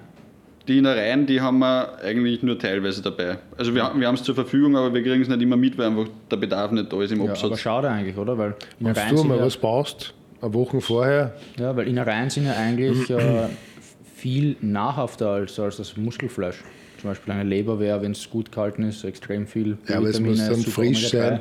Genau. Es muss frisch sein, das heißt, es kann Lager Zubereitung muss, haben. auch, Zubereitung muss auch Und, gut sein. und äh, Klar, und da, da ist sicher auch in den letzten Jahrzehnten einfach viel abgekommen und die Leute, verloren gegangen leider, ja. ja, und die Leute wollen es einfach sowas. nicht mehr. Ja. Das wollte ich vorher sagen, wie ich erzählt habe über mich, über das Filet. ja. Über, über den Reinhard Gerard. Zum Beispiel Bruckfleisch, ja. das Mhm. Wiener Bruckfleisch, wo, die, wo das dann am Schluss dann noch mit Blut gebunden wird. Beuschel. Hat er so Sachen, also relativ einfache Sachen, ja, die du jetzt. Äh, Aber eigentlich komplex nicht nur- Geschmack äh, aber wie viel äh, er da, also wie er uns da gezeigt hat, wie man das perfekt abschmeckt. Sicher ist es eine Arbeit, ja. Bruckfleisch, die Arbeit tut sich selten noch wer an. Äh, aber die Innereien, also ich bin der Meinung, dass die Innereien schon wieder ein bisschen ja, an Aufwind erlebt ja, haben. glaube ich auch. Zum Ja. Beispiel allein, wie ich in Tokio war, ich war ein Jahr in Tokio, ähm, in Etappen, gibt es eigene Hühnerinnereien-Lokale, wo jedes Teil vom Hühnerinnereien nicht, kein Filet, kein Oberkeul, keine Oberkeule, kein gar nichts, nur Innereien gibt. Hühnerinnereien. Ja, Hühnerherzen, und dann gibt es Hühnerhirn und dann gibt es Hühnerleber und so weiter und das verschiedenst angerichtet. Ähm, ja, Okay. Aber wirklich gut. Ich habe nicht gewusst, was auf der Karte steht, Gott sei Dank, weil sonst hätte ich es wahrscheinlich nicht gegessen. ähm, unser Trainer, unser Japanischer, hat es uns auch nicht damals erzählt, sondern gesagt, ja, Kosten schmeckt Einfach gut. essen und- Genau, und ja. dann war aber wirklich gut. Ähm, Donaulamm ist für mich so wie ein Wagyu vom Lamm, weil allein wenn ich das Faschierte vom Donaulamm nehme, das ist so, so viel Fett drinnen, aber gutes Fett. Also dass die Burger, wenn ich mache oder wenn ich Faschiertes so mache in der Pfanne, schmeckt halt ganz, ganz anders wie ein normales Lamm. Es schmeckt doch gar nicht nach Lamm, hört sich blöd an, aber ich mag keinen Fisch, der nach Fisch schmeckt und ich mag kein Lamm, das nach Lamm schmeckt. Also es soll ähm, sehr... Naja, Das- teilweise ist es ja so, dass du gar kein Lamm kriegst, sondern es ist ja meistens schon ein Schaf. Ja. Okay. Und dann hast du halt dann wirklich diesen Hammel oder diesen... penetranten Geschmack. Und das, da ist das, das Donauland ja Lamm wirklich. die wenigsten, sagen Genau. wir mal, dass das jetzt so ein Wie wenn es intensiv... reinbeißt in, ins, ins Viech. Ja. So, so Genau. für manche an. Ja. Und das beim Donaulamm eigentlich gar nicht. Genau. Es soll eben eigentlich nur einen dezenten Geschmack haben, dass man eben klar, dass es halt irgendwo nur eine Berechtigung hat. Ja. Ein Lamm zu sein. Genau. Aber so ein intensiver Geschmack ist eigentlich eh nicht Aber gefragt. da, da bist du eigentlich jetzt der Profi. Ich glaube, ich habe einmal irgendwo gelesen, dass Lammfleisch das gesündeste Fleisch ist. Ja. Stimmt das? Ja. Wirklich? Ähm, das hypoallergenste Fleisch. Also es sind keine Allergene fast drinnen. Lammfleisch ist extrem gut, wenn das Fleisch, also wenn das Tier gut ist, aber Okay. Lammfleisch ist hypoallergen. Super. Okay. Für alle, die Fleisch nicht so gut vertragen, Lammfleisch verträgt fast jeder. okay. ist wirklich gut. Ähm, wer sucht die Bauern aus? Habt ihr doch immer neue Bauern oder irgendwie ist, äh, scoutet ihr sozusagen wie beim Fußball? Der sagt, okay, ich fahre mal da durch Österreich und schaue, welche Kleinbauern das gibt, vielleicht die mit uns arbeiten oder so Sonderprojekte wie, wir haben jetzt einen Bauern, der hat fünf Rinder im Jahr, aber die sind komplett speziell. Gibt es sowas Ja, auch das oder seid ihr schon so groß? war zum Beispiel Wagyu. die, die Helga Bernhold im Weinviertel, die macht Wagyu-Rind. Mit der zum Beispiel haben wir das so, die hat nur vereinzelt alle paar Monate, machen wir mal von der, zerlegen wir ein Rind. Und verarbeiten das. Da ist es eben so, dass man sagt, wir haben mit ihr da die Zusammenarbeit und wenn wir Wagyu haben, ist das von ihr. Was hat ihr eine Kreuzung oder ist es reines Wagyu und rein unter Anführungszeichen? Nein, das sind Kreuzungen auch, aber das was, also sie hat Kreuzungen und Wagyu rein und so wie wir das gehabt haben, es war einmal Wagyu Angus Kreuzung, aber Galloway, glaube ich, gibt es auch hier und da. Gibt es auch. ja, Ja, das kann, ja. ich glaube, dass das auch sogar schon dabei war. Was macht das aus, besonders für euch, Wagyu? Esst ihr gern? Oft? Selbst? Privat? Naja, es ist halt die Frage, da gibt es ja dieses ist halt- wirklich, das wirkliche, das typische, richtige Wege. Grade Ich, 5 oder so. ich brauche das nicht, weil da reden wir von einer Fettstufe, die geht ja von 15 plus teilweise noch. Also Ja. das ist ja wie Butter, wenn du das runterschneidest. Da fast. kannst du auch viele glauben, da kannst du kein Riesenstück nehmen, da kannst du einen bissen und den teilen vielleicht. Es ist Geschmackssache. Also Wir, wir haben da mal da gehabt, das dieses ja. japanische Osaki-Beef zum Verkosten. Boah, dieses Schnee, Schneerind, äh, Ja. das komplett eigentlich weiß ist, Ja, das ist Wahnsinn. Und von dem Wolfgang Puck arbeitet auch mit dem. kann, also von dem kann man glaube ich wirklich nicht mehr essen wie so ein Stückel, weil sonst Das ist wie wenn du Butter im Mund hast. Ja, genau. Wahnsinn. Und sonst eben dieses Thema Bauern ist eigentlich auch ein bisschen unterschiedlich bei den verschiedenen Produktgruppen. Ich habe es eben beim Ötscherblick-Schwein, da war es halt wirklich so, dass man gesagt hat, gut, mit dem Bauern kann das funktionieren, der macht den Stall, mit dem machen wir das gesamte Projekt. Dann haben wir es zum Beispiel beim Bio-Rindfleisch haben wir zum Beispiel so, dass wir einen Bauern haben im Waldviertel, der Haslinger Christoph heißt der, ähm, der, mit dem ist halt ausgemacht, der bringt wöchentlich vier Biorinder. Okay. Der hat halt die Möglichkeit, das ist eigentlich eh schon relativ viel für einen Bauern, dass er sagt, er kann jede Woche fix vier Biorinder Was bringen. kostet dann so ein Rind? Weil das ist interessant für mich, weil am, am Tisch kommt es dann oder wer ist preisbestimmt, die, Na- also die Nachfrage bestimmt ja den Preis. Ein Filet ist deswegen so teuer, weil es viele Leute haben wollen und weil es nicht so viel, es gibt nicht 100 Filets in einem Rind, es gibt ein, zwei Filets. ähm, ich habe einen, oder der Alex sitzt eh da, ähm, wohnt in Meierling, beziehungsweise seine Eltern und da gibt es einen Angus-Bauern und ich glaube, ich will jetzt keine Supermärkte nennen, aber der Supermarkt zahlt pro Kilo unter 2 Euro. Ist das realistisch? Das hört sich für mich an wie Ausbeuterei oder wie, wie Lung äh, Hungerslohn. Ja, das kommt mir auch wild vor. 2 Euro Das oder ist 2,20 schon- Euro, 20, irgend sowas für ein Angus Beef. Es ist nicht, ich sage jetzt Massentierhaltung oder irgendwas, Ja, was ja. eh nicht sein sollte, aber für ein Angus Beef, das also- eigentlich bio aufgewachsen ist, das ist schon sehr Ja. pur.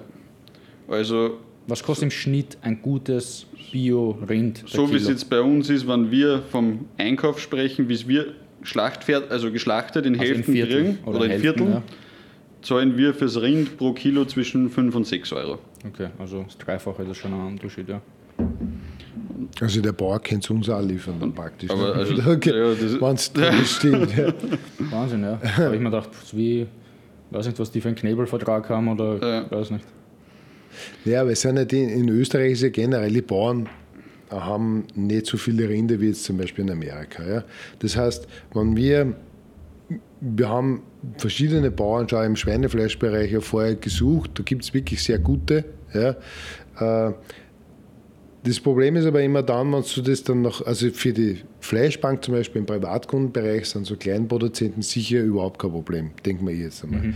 Aber wenn du das in die Gastronomie dann tragst, äh, dann solltest Konstanz du halt, halt, halbwegs eine Konstanz bieten. du- Und wenn der jetzt halt wirklich nur äh, wirklich das sup- super macht, ist alles gut. Ja.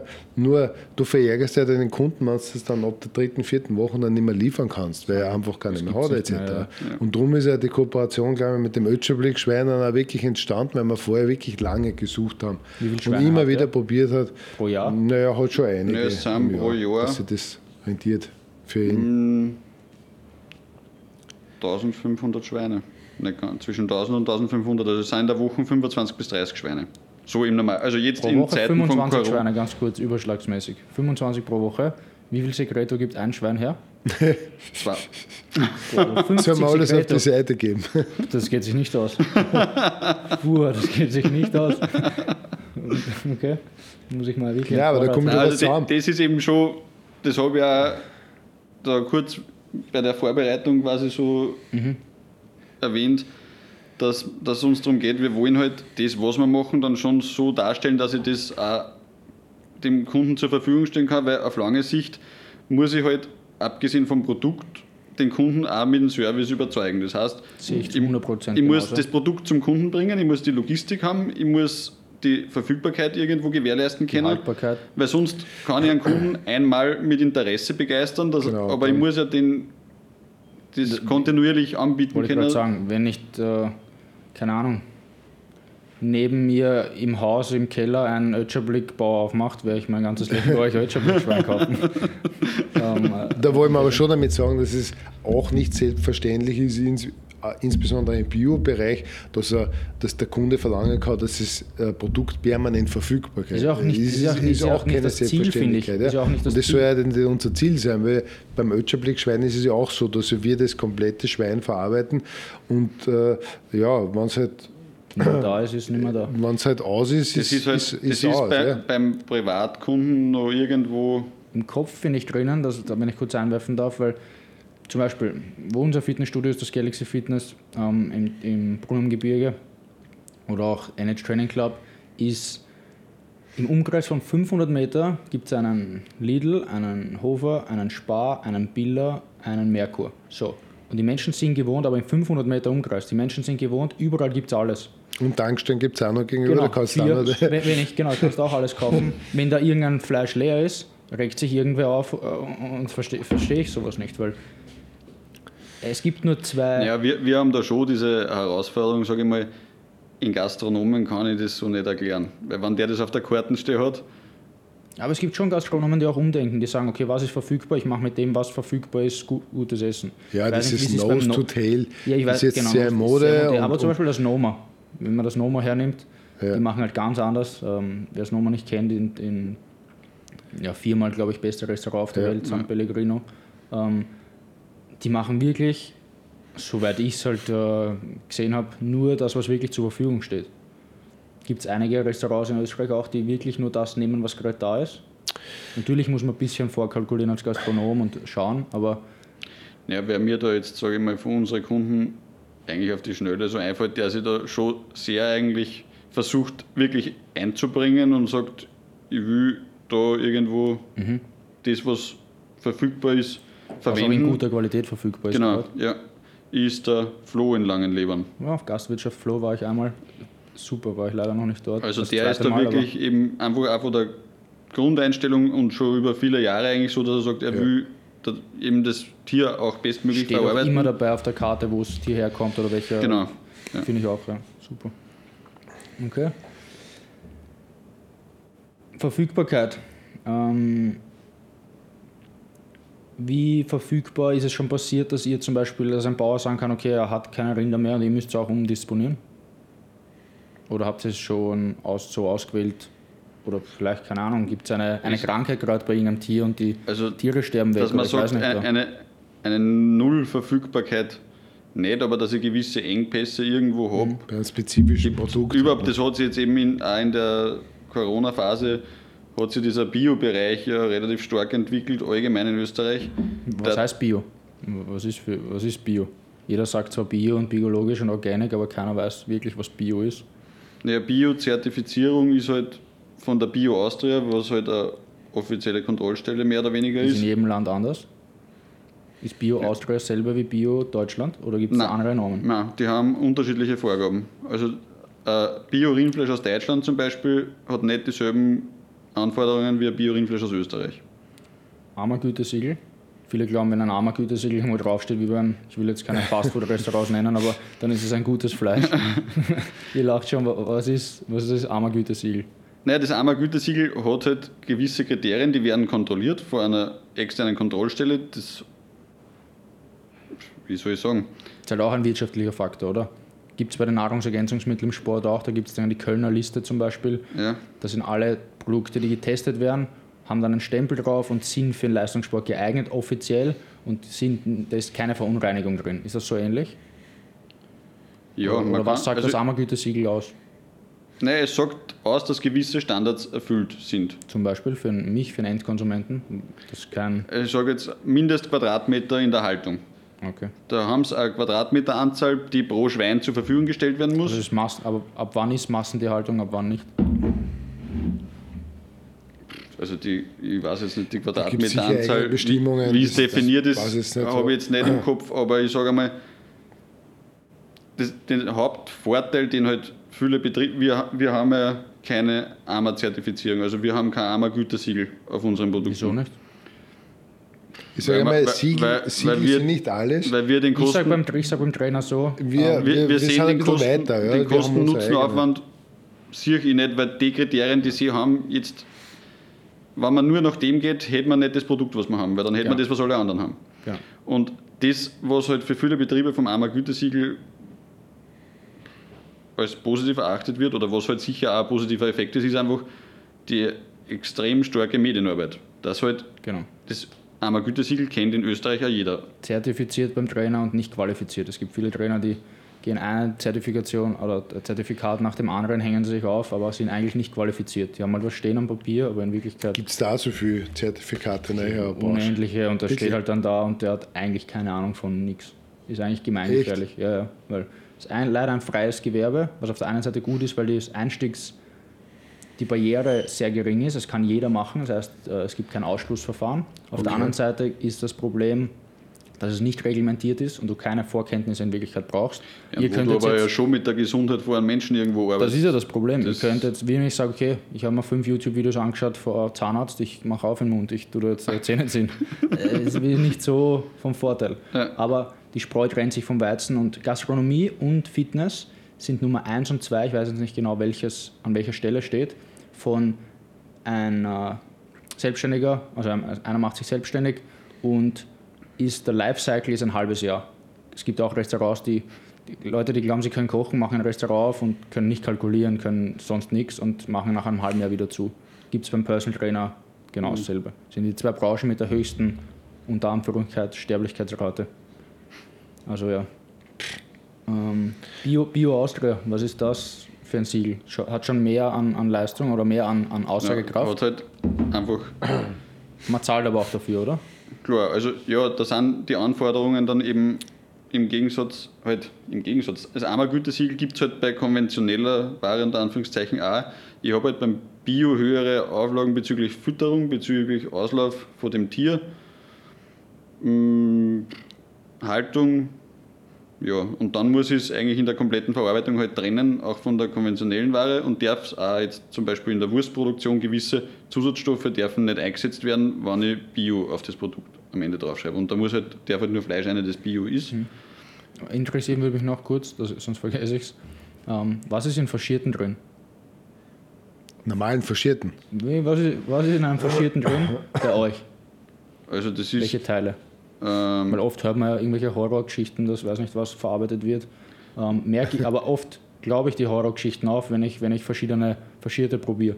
Also das ist wie ein, wenn ich einen Apfel und eine Birne esse oder eine Banane, das schmeckt ganz also, anders. Also ich glaube beim Faschierten allgemein, dass da in den letzten Jahrzehnten schon überhaupt in Österreich bei allem, oder bei allen, sage mal, auch das, was da im Supermarkt ist, hat schon einen gewissen Standard, weil sonst bei so einem Produkt diese Haltbarkeit mhm fast nicht möglich war, weil das so Fett, haltbarkeitskritisch ist. Einfach durch die große Oberfläche, die genau. beim Faschieren entsteht. Genau.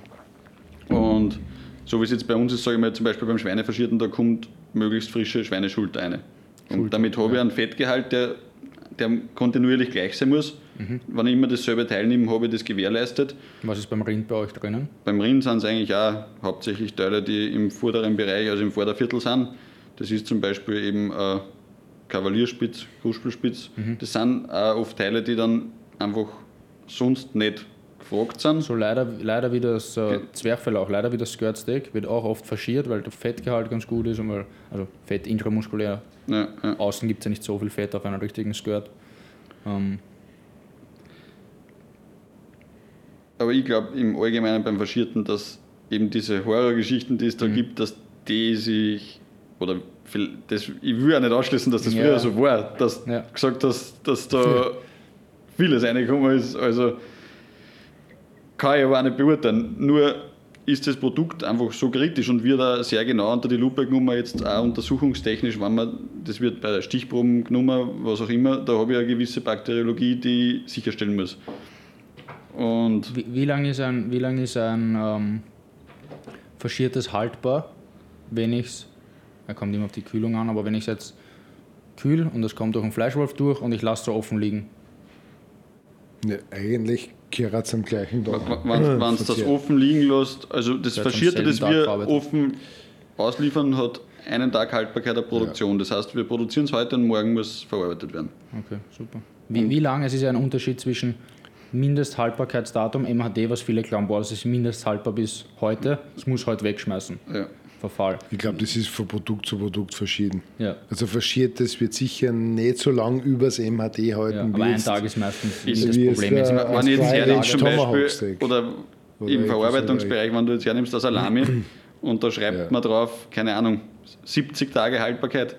Ist wahrscheinlich 90 Zw Tage auch haltbar. Ja, eben, weil zwischen, zwischen 70, das, am Anfang zu sagen, das sind jetzt 70 und nicht 73, ja, ja, das, das kannst du nicht sagen. Kann keiner sagen. Und okay. Also, also generell das ist irgendwo das, prozentual, sage ich mal. Je, je, länger generell das Produkt haltbar ist vom Produktionstag, desto länger ist dieser ist Prozent nach hinten. Genau, weil okay. es kommt natürlich ich, ich sage einmal, du wirst ja auch nicht im Pfeffer wegschmeißen, wenn er wenn da Ich steht, habe gesagt, Salz. Salz Ja. ist Millionen Jahre alt und dann rennt es ab von einem Ja, auf den anderen Tag. genau. Das kommt sicher auf die Lagerung davon, dass die Kühlkette nicht unterbrochen wird. Ja, aber zum Beispiel beim Ist Thema Salz.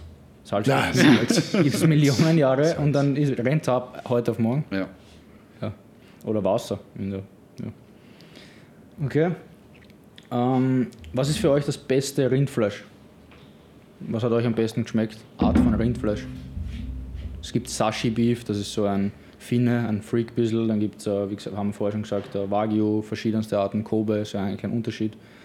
Galloway, dann das Miyazaki Beef gibt es, ähm, gibt verschiedenste. also ich bin da schon sehr überzeugt, darum machen wir es auch von dem, Von wie, wie, wie es wir machen, eben, dass was für wir eine sagen, Gattung habt ihr oder was ist das? bei uns, das ist eigentlich fast ausschließlich Fleckvieh. Fleckvieh. Fleckvieh. Österreichisches Fleckvieh. oder Genau.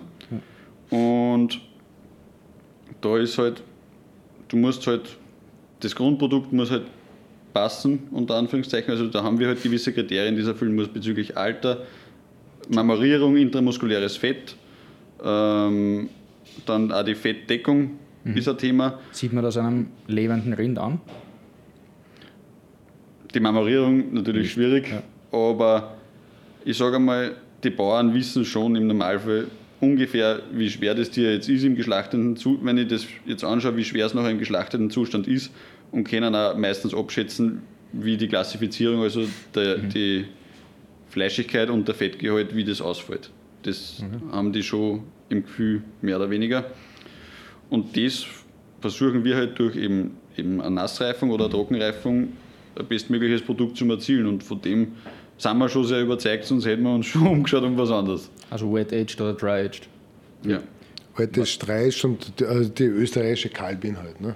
genau. Was ist der Unterschied zwischen Kalbin und Na, die Kalbin ist eigentlich äh, nichts anderes als wie ein, ein, ein, ein Tier, das noch nie Junge bekommen hat, also noch nie gekalbt hat. Das ist jetzt vom Alter, so viel war es, eher unabhängig. Also das kann relativ jung sein, kann auch relativ alt schon sein.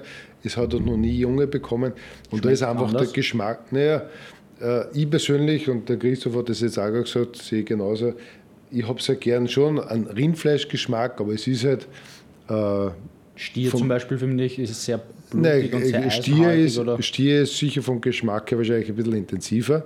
Ja, aber er ist, auch grobfaseriger. grobfaseriger und insbesondere zum Beispiel beim, wenn man es jetzt sagt, man ver verwendet jetzt einen Stier äh, für die Siedeküche, also für einen Doppelspitz oder für ein Kochschulterscherzel, da kann der Stier manches Mal ein Problem sein. Ja? Wieso?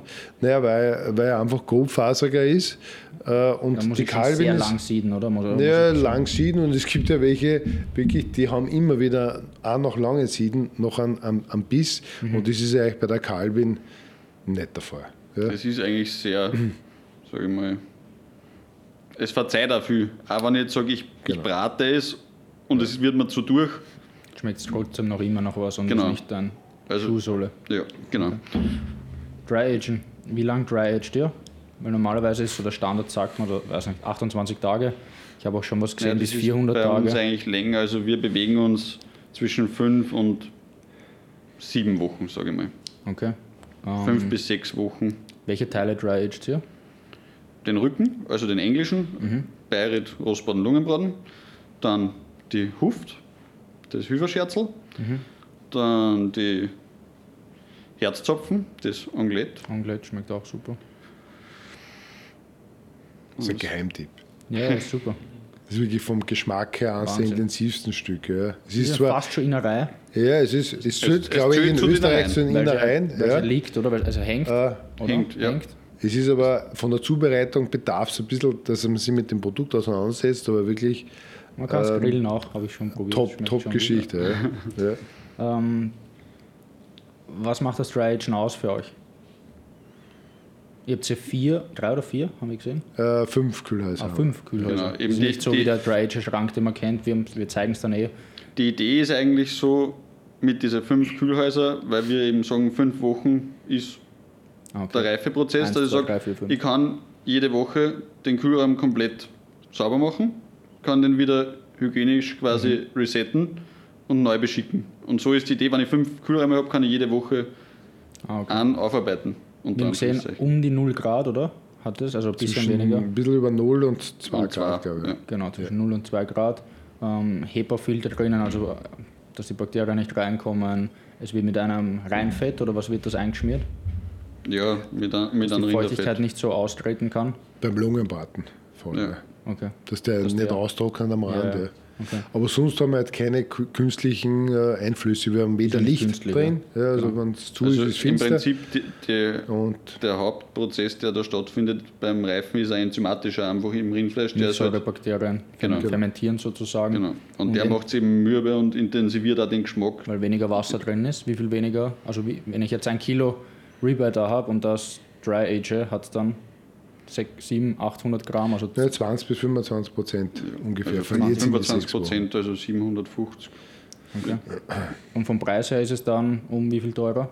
Um das, was eigentlich weniger drauf ist, um das wird es teurer ist werden, oder? eigentlich ungefähr in dem Bereich, ja. Man darf aber den Garverlust dann nicht vergessen, den der Kunde dann hat. Also Das- Garverlust hat er dann auch keinen. Du hast weniger Was- Verlust nachher beim Braten oder was auch Also immer. das- ja. Ist sicher ein bisschen ein höherer Preis, aber dafür habe ich halt dann nachher gleich, ja. Und der das Steak nachher genauso Ja, groß, als wie was vorher ausgeschaut hat.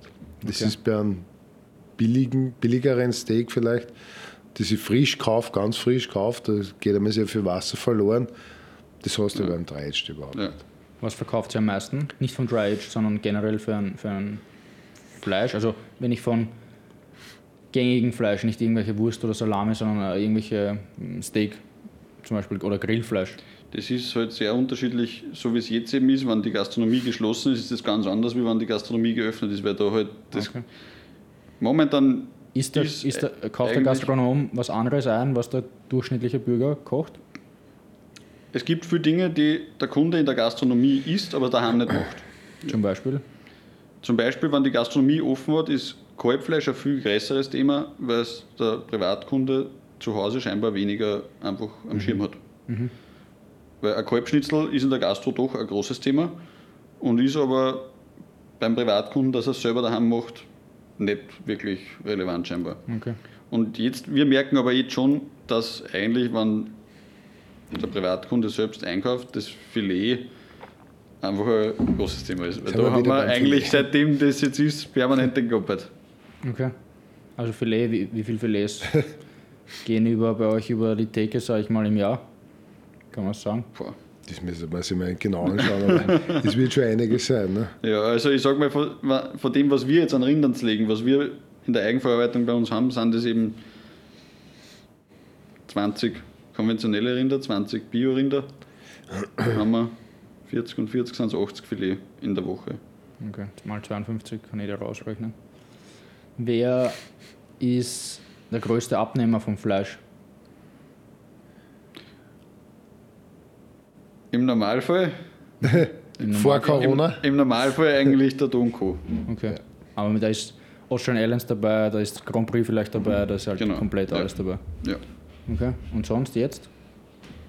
Jetzt ist die Gastro nicht. Jetzt geht eigentlich auch viel, was wir vorbereiten für kleinere Fleischer. Das ist eigentlich momentan ein großes Thema, die wir eben beliefern. Die sagen, sie wollen nicht so viel selbst legen, weil es halt Ja. ein Vier-Mann-Betrieb sind, zum Beispiel. Und die halt jetzt sagen, sie können nicht alle, wenn der jetzt sagt, er zerlegt zwei Rinder, dann kann er damit nicht alles abdecken, was der Kunde irgendwann haben will. Und da in dem Bereich geht eigentlich auch viel oder in Feinkostläden. Also überall, wo man irgendwo den Endkonsumenten erreicht und nicht Gastronomie ist. Das ist ein Feinkost, ein Fleischer, unser Geschäft. Momentan verteilt es sich einfach sehr stark. Also ich habe Also Gott sei Dank haben diese Kreislereien, das hat man wirklich definitiv gesehen, da haben wir doch ein paar, äh, alle, die so ein Kreislergeschäft haben und vielleicht auch die Möglichkeit haben, eine kleine äh, Auswahl an Speisen anzubieten, die haben also auch punkto, also aufgrund von Corona wirklich profitiert, weil da hat es ein paar gegeben, äh, ja, da ist das Geschäft so schleppend dahingegangen, aber die haben einen irrsinnigen Aufschwung erlebt. Und sonst für die Betriebe, da ist gesagt, dass die größten Abnehmer ja der Don Co. Und sonst haben wir eigentlich Schwarze wirklich. Kamel, oder? Schwarze Kamel ist sicher auch einer, ein sehr großer Kunde in Wien.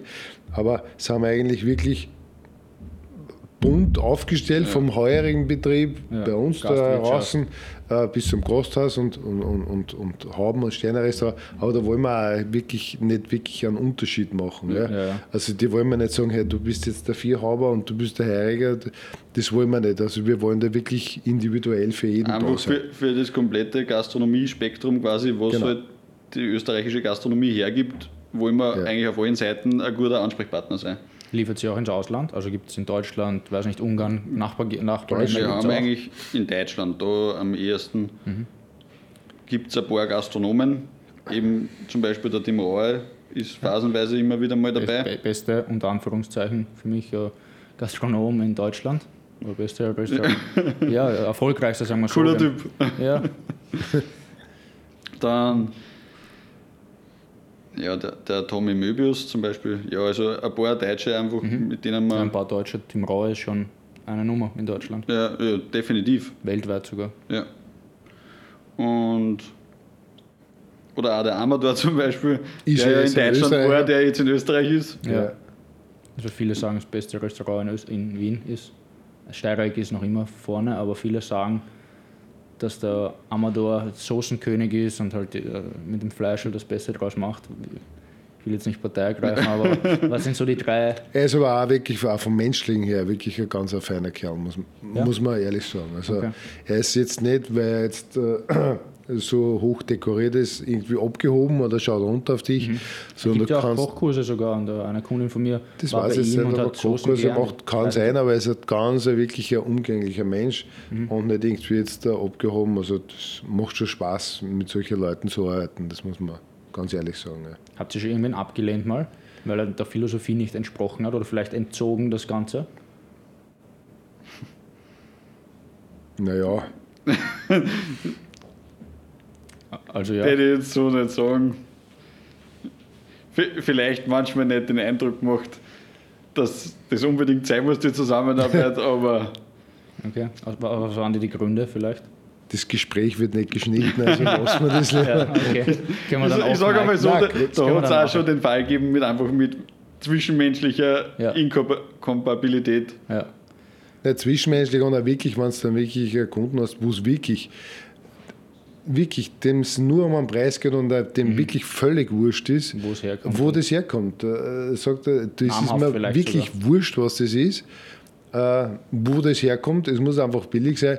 Und ja, sicher, probierst ihm dann auch ein Angebot zu erstellen, aber du weißt eigentlich im Vorhinein schon, das wird wahrscheinlich nichts, äh, weil es es wahrscheinlich eh tut. Die äh, Kunden, die am wenigsten zahlen, die schätzen es am wenigsten. Das ist wie bei Und- mir.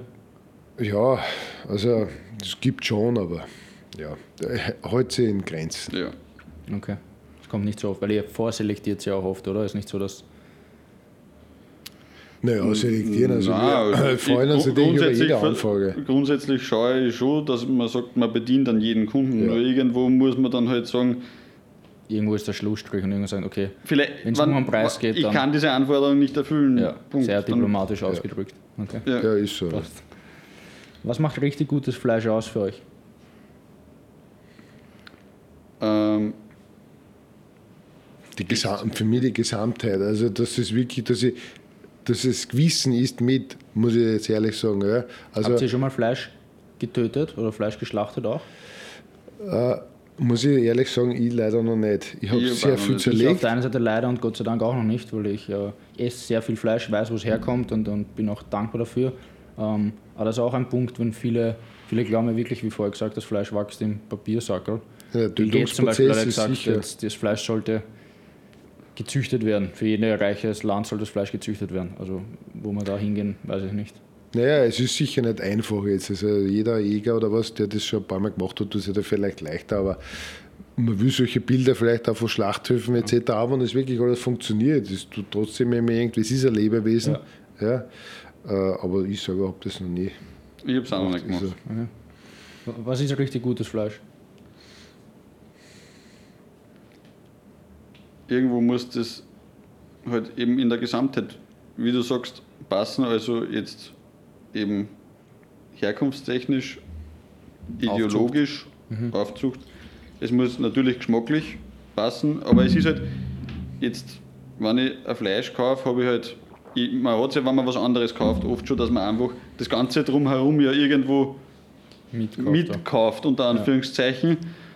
Und bei einem Lebensmittel sollte man halt da vielleicht noch ein wenig mehr Augenmerk drauf legen, dass, man, dass das rundherum passt. Und eben wie ich sage, dass, dass ich irgendwo zu einem Produkt greife, mit dem ich eine heimische Landwirtschaft unterstütze oder unter Anführungszeichen, ja, unterstütze trifft sie. Und ja, aber das muss eben qualitativ passen und das, was wir zuerst gesagt haben, muss halt das Service dazu auch passen, dass ich ich muss schon beim Bestellen Freude haben, unter Anführungszeichen. Und, Das- und was man schon auch nicht vergessen darf, oder so geht es mir halt, es spielt halt echt das Gesamtergebnis mit, wo ist jetzt das Ganze? Ja? Ich meine, Wie beim Wein. die also Umgebung, ja, also wenn ich eine gemütliche Runde bin, da brauche ich jetzt kein super Ribeye Steak, Dry sechs Wochen etc. Da tut es vielleicht ein Gulasch oder irgendwas auch. Ja, ja, also die, die Gesamtheit, wirklich vom Anfang bis zum Schluss, Ja. mit wem das ist oder äh, die Gesamtsituation muss einfach passen. Also. Hast du schon mal, Christoph, ein Fleisch gegessen, das nicht vom Höllerschmidt kommt? Ja, Okay. Aber generell privat beziehst du ein Fleisch von euch, oder? ja, Nehme ich das an. schon. Ja. Ich kann mich sehr gut erinnern, ich habe beim ersten Lockdown, äh, also also ich kaufe natürlich in regelmäßigen Abständen da ein ähm, und kaufe natürlich äh, ab und zu auch woanders, weil ich selber nicht äh, da ständig vor Ort bin.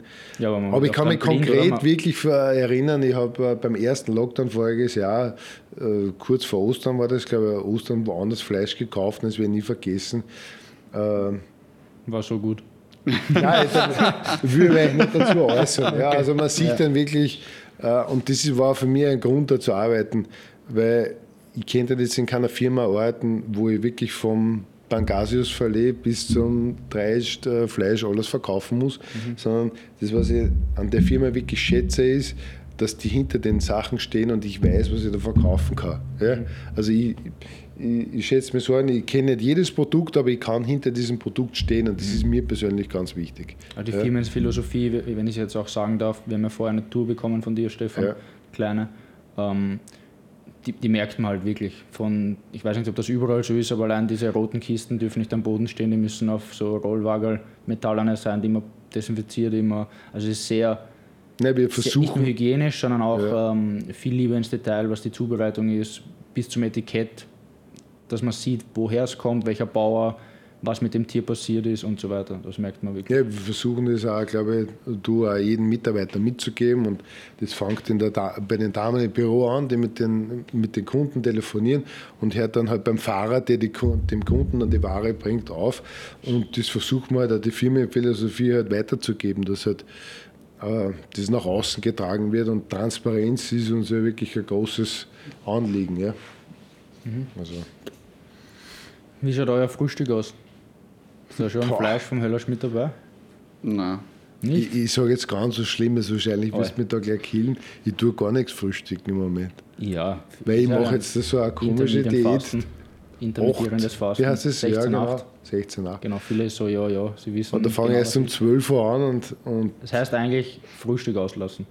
Frühstück auslassen. ja. Wenn ich jetzt so ehrlich sein darf, das ist. Ja, wenn es gut Aber ist. ist das so wirksam, wie die Leute das predigen? Na, wirksam, mir geht es eigentlich darum, Schau, schau dir die Leute an, die Erfolg haben und zeig mir den Leuten, denen es wirklich was bringt.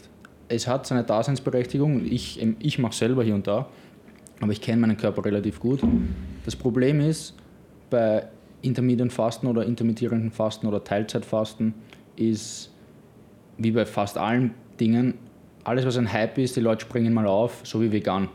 Vegan, 1% der Deutschen sind vegan und mehr als 80% sind nach einem Jahr nicht mehr vegan. Zum Beispiel. Das ist auch ein Riesentrend.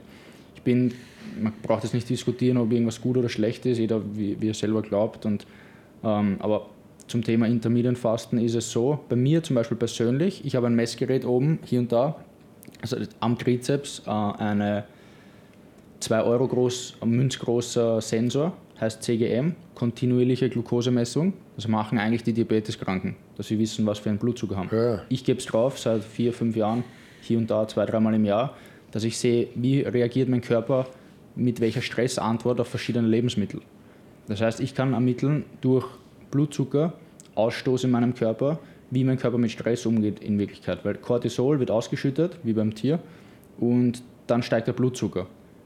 Kann sein, dass dein Blutzucker stabilisiert wird, was ja eigentlich der Sinn von Fasten ist, dass keine Auf und Ab vom Blutzucker Ja. herrscht. Bei mir ist so, dass der Blutzucker wird am besten stabilisiert über den ganzen Tag, wenn ich ein Ribeye Steak mit Avocado in der Früh esse. Und das ist so viermal In die der Woche. Früh? Das ist viermal die Woche mein Frühstück. Ein Ribeye Steak in der Früh. Und, äh, oder, oder das Secreto in der Früh. Das sind meine Frühstücks, meine besten Frühstücksoptionen. Also irgendein Protein, meistens tierischer Quelle, plus eine Fettquelle in der Früh. Weil dann stabilisiert das meinen Blutzucker. Kohlenhydrate Okay. der, auf der anderen Seite, was viele glauben, am Abend soll man Kohlenhydrate weglassen. Das ist bei mir ganz schlecht. Wenn ich Kohlenhydrate am Abend weglasse, sinkt mein Blutzucker so stark ab, dass der Körper sagt, halt, da passt irgendwas nicht, schüttet mir Cortisol, Stress aus und dann wache ich in der Nacht auf und weiß nicht, okay, was passiert mit mir jetzt. Und das ist eigentlich, weil mein Blutzucker nicht, also nicht stabil ist. Und das ist eigentlich der Sinn von Fasten. Also so. du solltest messen, if you're not, also what gets measured, gets managed. Und wenn du nicht misst, dann gehst du einfach, dann, dann, dann, dann weißt nicht genau, was, was äh, das Problem ist. Nein, ich habe das eigentlich nur durch Zufall mal irgendwo. Es ist nicht, weil es in Mode ist, aber ich habe das halt nur gehört, dass angeblich gesund ist für, für, den, für den ganzen Verdauungsapparat Ja, und für den Magen etc. Zum Beispiel Pankreas jetzt, Bauchspeicheldrüse arbeitet nach jedem Essen sechs bis acht Stunden zum ne? Beispiel. Ja, ja.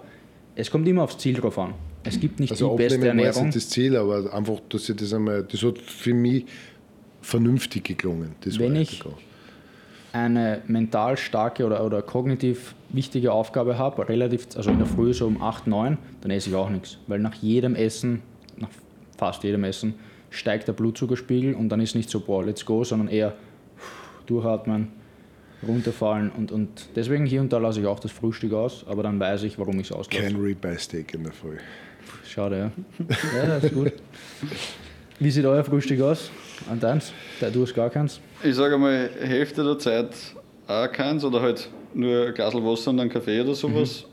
Und wenn ich frühstück, dann ein Joghurt mit Nüsse, Haferflocken, Marmelade irgendwie abgemischt halt, Okay. sowas. Also eher was, Ja, was ja, Leichtes. welchen Stellenwert hat Ernährung für euch im Leben? Oder generell Essen und Nahrungsmittel? Naja, schon einen hohen. Ich sage mal, wir sind, glaube ich, beide berufsbedingt halt da ein bisschen, ich will nicht sagen geschädigt, aber, Naja. aber man, man steht halt, wenn du in der Lebensmittelherstellung arbeitest, anders vor dem Regal oder vor dem Produkt. Ja. Man hat einfach viel mehr Blicke auf eine Packung automatisch, weil man sich so eng damit auseinandersetzt. Das Genau. ist Habt ihr ein wahrscheinlich wie wenn du jetzt, sage ich mal, blöd gesagt, ins Fitnessstudio gehst oder. eh so und ich schaue, was die Leute machen, greife ich mir auch aufs Hirn. Genau. Also die, die Punkt der Ernährung ist bei mir zum Beispiel so in den letzten Jahren verstärkt, äh, schaue ich schon drauf, dass das, dass das halbwegs passt. Aber Halbwegs? dadurch, dass ich, naja, weil ich habe das lange Zeit wirklich unterschätzt, äh, wie ich angefangen mit der Gastronomie. Du kochst zwar jeden Tag irrsinnig viel für die Gäste, ja, aber selber, wenn du in der Küche stehst, Isst wenig. naja, isst du wenig und vor allem du isst irgendwo, ja. Also du hast. Das denke ich mir auch oft. Äh, schau, und wenn du jetzt rumkommst, wo essen die Köche? Ja? Die haben sehr wenig Zeit. stehen zwischen den- irgendwie schnell, schnell. durch. Und äh, sicher, das ist ja in den jungen Jahren ist noch relativ wurscht. Ja? Aber wenn du dann einmal äh, ein bisschen älter wirst, dann fangst du schon zum Nachdenken an. Ja? Ob Sollte das auch, das wirklich alles gesund ist oder nicht. Und das ist absolut eigentlich ein ungesund. Kreislauf. Wie, weil man sollte eigentlich, ich esse oft gern allein, weil dann kann ich runterkommen nach der Arbeit und ich bin Ja, sehr ja. gern allein beim Essen, aber auch sehr gern in Gesellschaft. Also je nachdem, wie das Setting ist. Ähm, Ich versuche da auch oft mich an der Nase zu nehmen, quasi, weil jetzt eben, wenn du Stress hast, dann lasse ich das Frühstück weg, dann trinke ich am Vormittag vielleicht zwei Kaffee, ist irgendwann zwischendurch bei einer Verkostung im Haus irgendwas, kostet da ein Frankfurter, keine Ahnung was. Und dann komme ich um drei drauf. Eigentlich habe ich bis jetzt heute halb als Frankfurter gegessen und drei Kaffee getrunken. habt ihr Carpaccio auch? Naja, fertig geschnitten nicht. Nein. Nicht? Tiefkühlt, fertig, irgendwie so auf. Ah, schade. War das ein Thema fürs Frühstück, oder? Boah. Nummer zwei Frühstück. Nummer, zwei, Nummer nach Ribeye ist es, äh, dann kommt irgendein Fisch, meistens äh, Seesaibling oder Bachsaibling und dann ist äh, Carpaccio. Okay, War Carpaccio, war- war Carpaccio eher zum so Frühstück war Carpaccio, ein Hit, Rucola ja. drauf, Parmesan, drauf und ein glutenfreies Brot dazu mit Butter. Super. Bisschen Olivenöl, Salz. Geht Könnte ich mir schnell. ganz gut vorstellen. Ja. Ja. Wird gut. Ja. Ähm, wie definiert ihr Erfolg für euch? Was ist Erfolg für dich?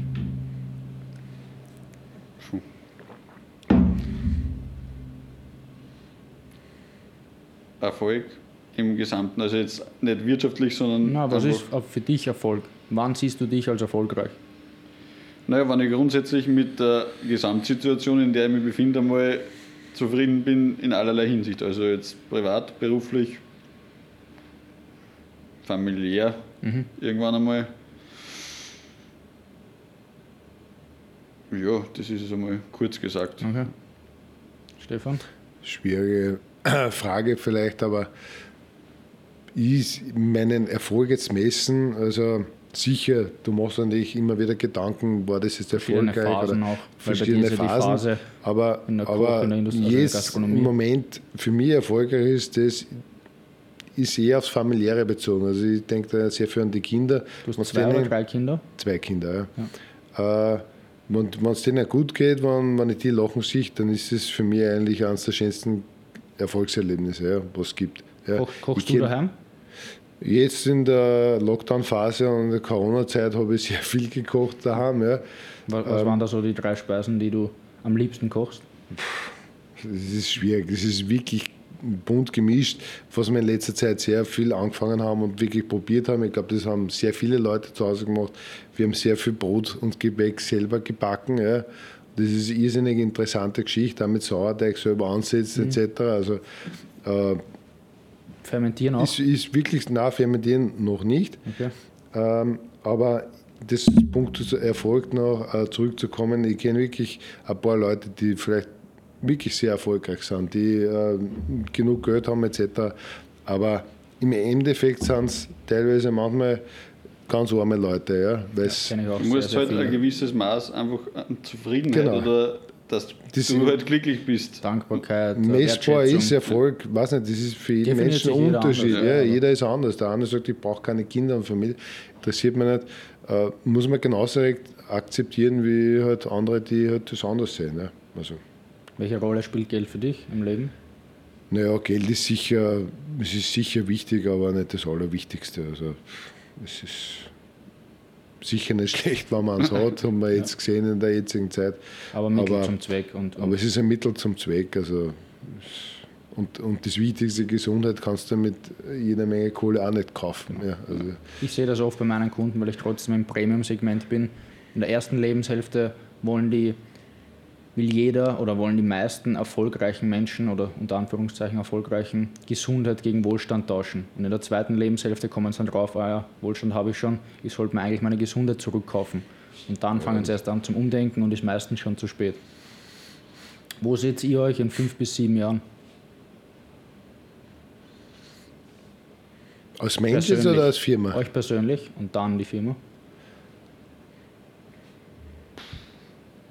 Mich persönlich, beruflich, ungefähr an derselben Stelle, an der ich bin.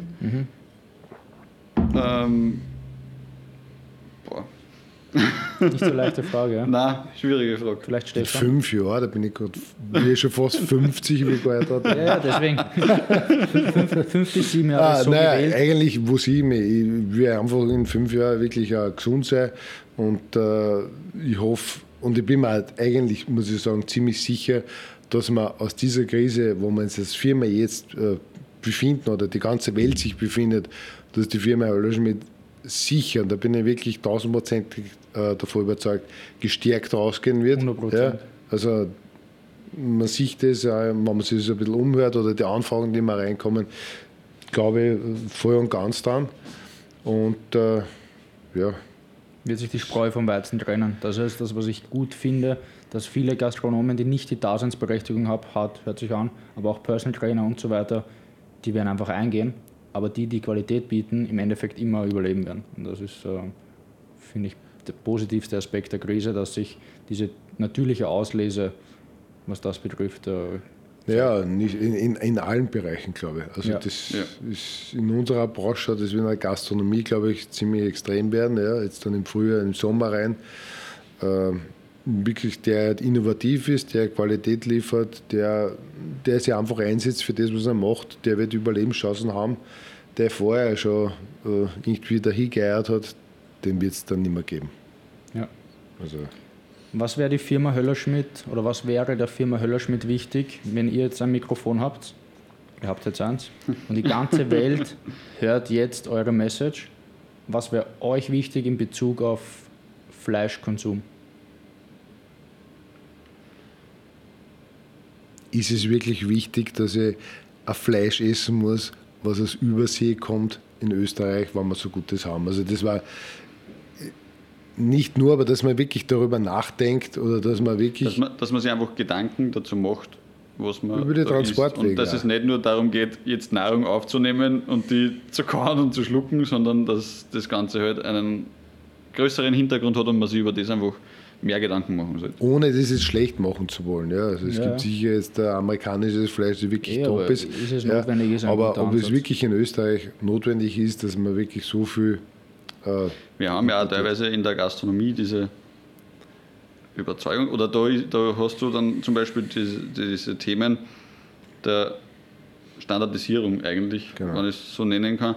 Du hast ja zum Beispiel, wenn du jetzt so das Ribeye oder Filet aus Argentinien, Brasilien, Uruguay, wo auch immer herbestößt und sagst zu dem, ich will 20 Ribeye, dann sind das 20 Ribeye, wo du das verwechselst, weil es so gleich ausschauen.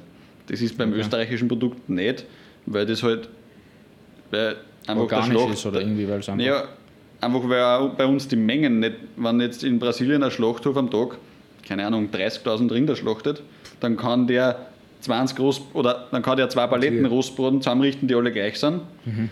Und in Österreich sind das halt ganz andere Dimensionen und dadurch ist er nicht, es ist nicht so viel Vieh bei uns wie dort. Aber ist ja nicht schlecht, oder? Im Gar nicht, sage ich nicht. Aber du hast halt solche Themen dann auch, mit denen du konfrontiert bist, als Gegenargument, dass er sagt, nee, aber bei dir hat der eine 3 Kilo und der andere 3,5. Und bei dem hat der eine 3,20 und der andere 3,24. Hm. So als Beispiel. Okay. Wie kann man euch kontaktieren, beziehungsweise wie kann man Fleisch von der Firma Höllerschmidt beziehen, wenn einen das interessiert? Ich glaube, das ist äh, fast für jeden außer Veganer sehr interessant oder Vegetarier. Ähm, wenn man gut qualitatives Fleisch und alle, die meinen Kanal schauen, hoffentlich legen auch sehr viel Wert drauf, weil ich lege auch sehr, sehr viel Wert drauf, wo mein Fleisch oder wo generell mein Essen herkommt. Grundsätzlich erreichen kann man uns über die meisten gängigen Kanäle, also Facebook, Instagram, Mail, telefonisch, Fax, wer es will. geht auch Im, Webshop. Und äh, eben neu seit kurzem ein Online-Shop, wo wir momentan eigentlich dabei sind, permanent Sortiment zum Erweitern. Also im Prinzip bieten wir ja, sage ich mal, eigentlich fast das ganze Spektrum, was Fleisch hergibt, in allen Bereichen. Und im Webshop ist eben das Sortiment noch nicht vollständig, weil das halt doch ein komplexes Thema ist, alles dort abzubilden, sodass das für jeden jederzeit verfügbar ist. Wir machen es im Webshop ja auch so, dass wir immer innerhalb von, sage ich mal, maximal drei Tagen das Produkt beim Kunden haben. Und das mit einem großen Sortiment immer abzubilden, ist dann doch gar nicht so einfach, wie man glaubt. Okay. Vielen Dank. Vielleicht gibt es äh, eine zweite Folge, wo wir vielleicht tiefer in die Materie eintreten, ähm, wo vielleicht auch äh, noch eine Tour gibt von den ganzen Räumlichkeiten. Danke. Danke, Danke auch. Danke auch.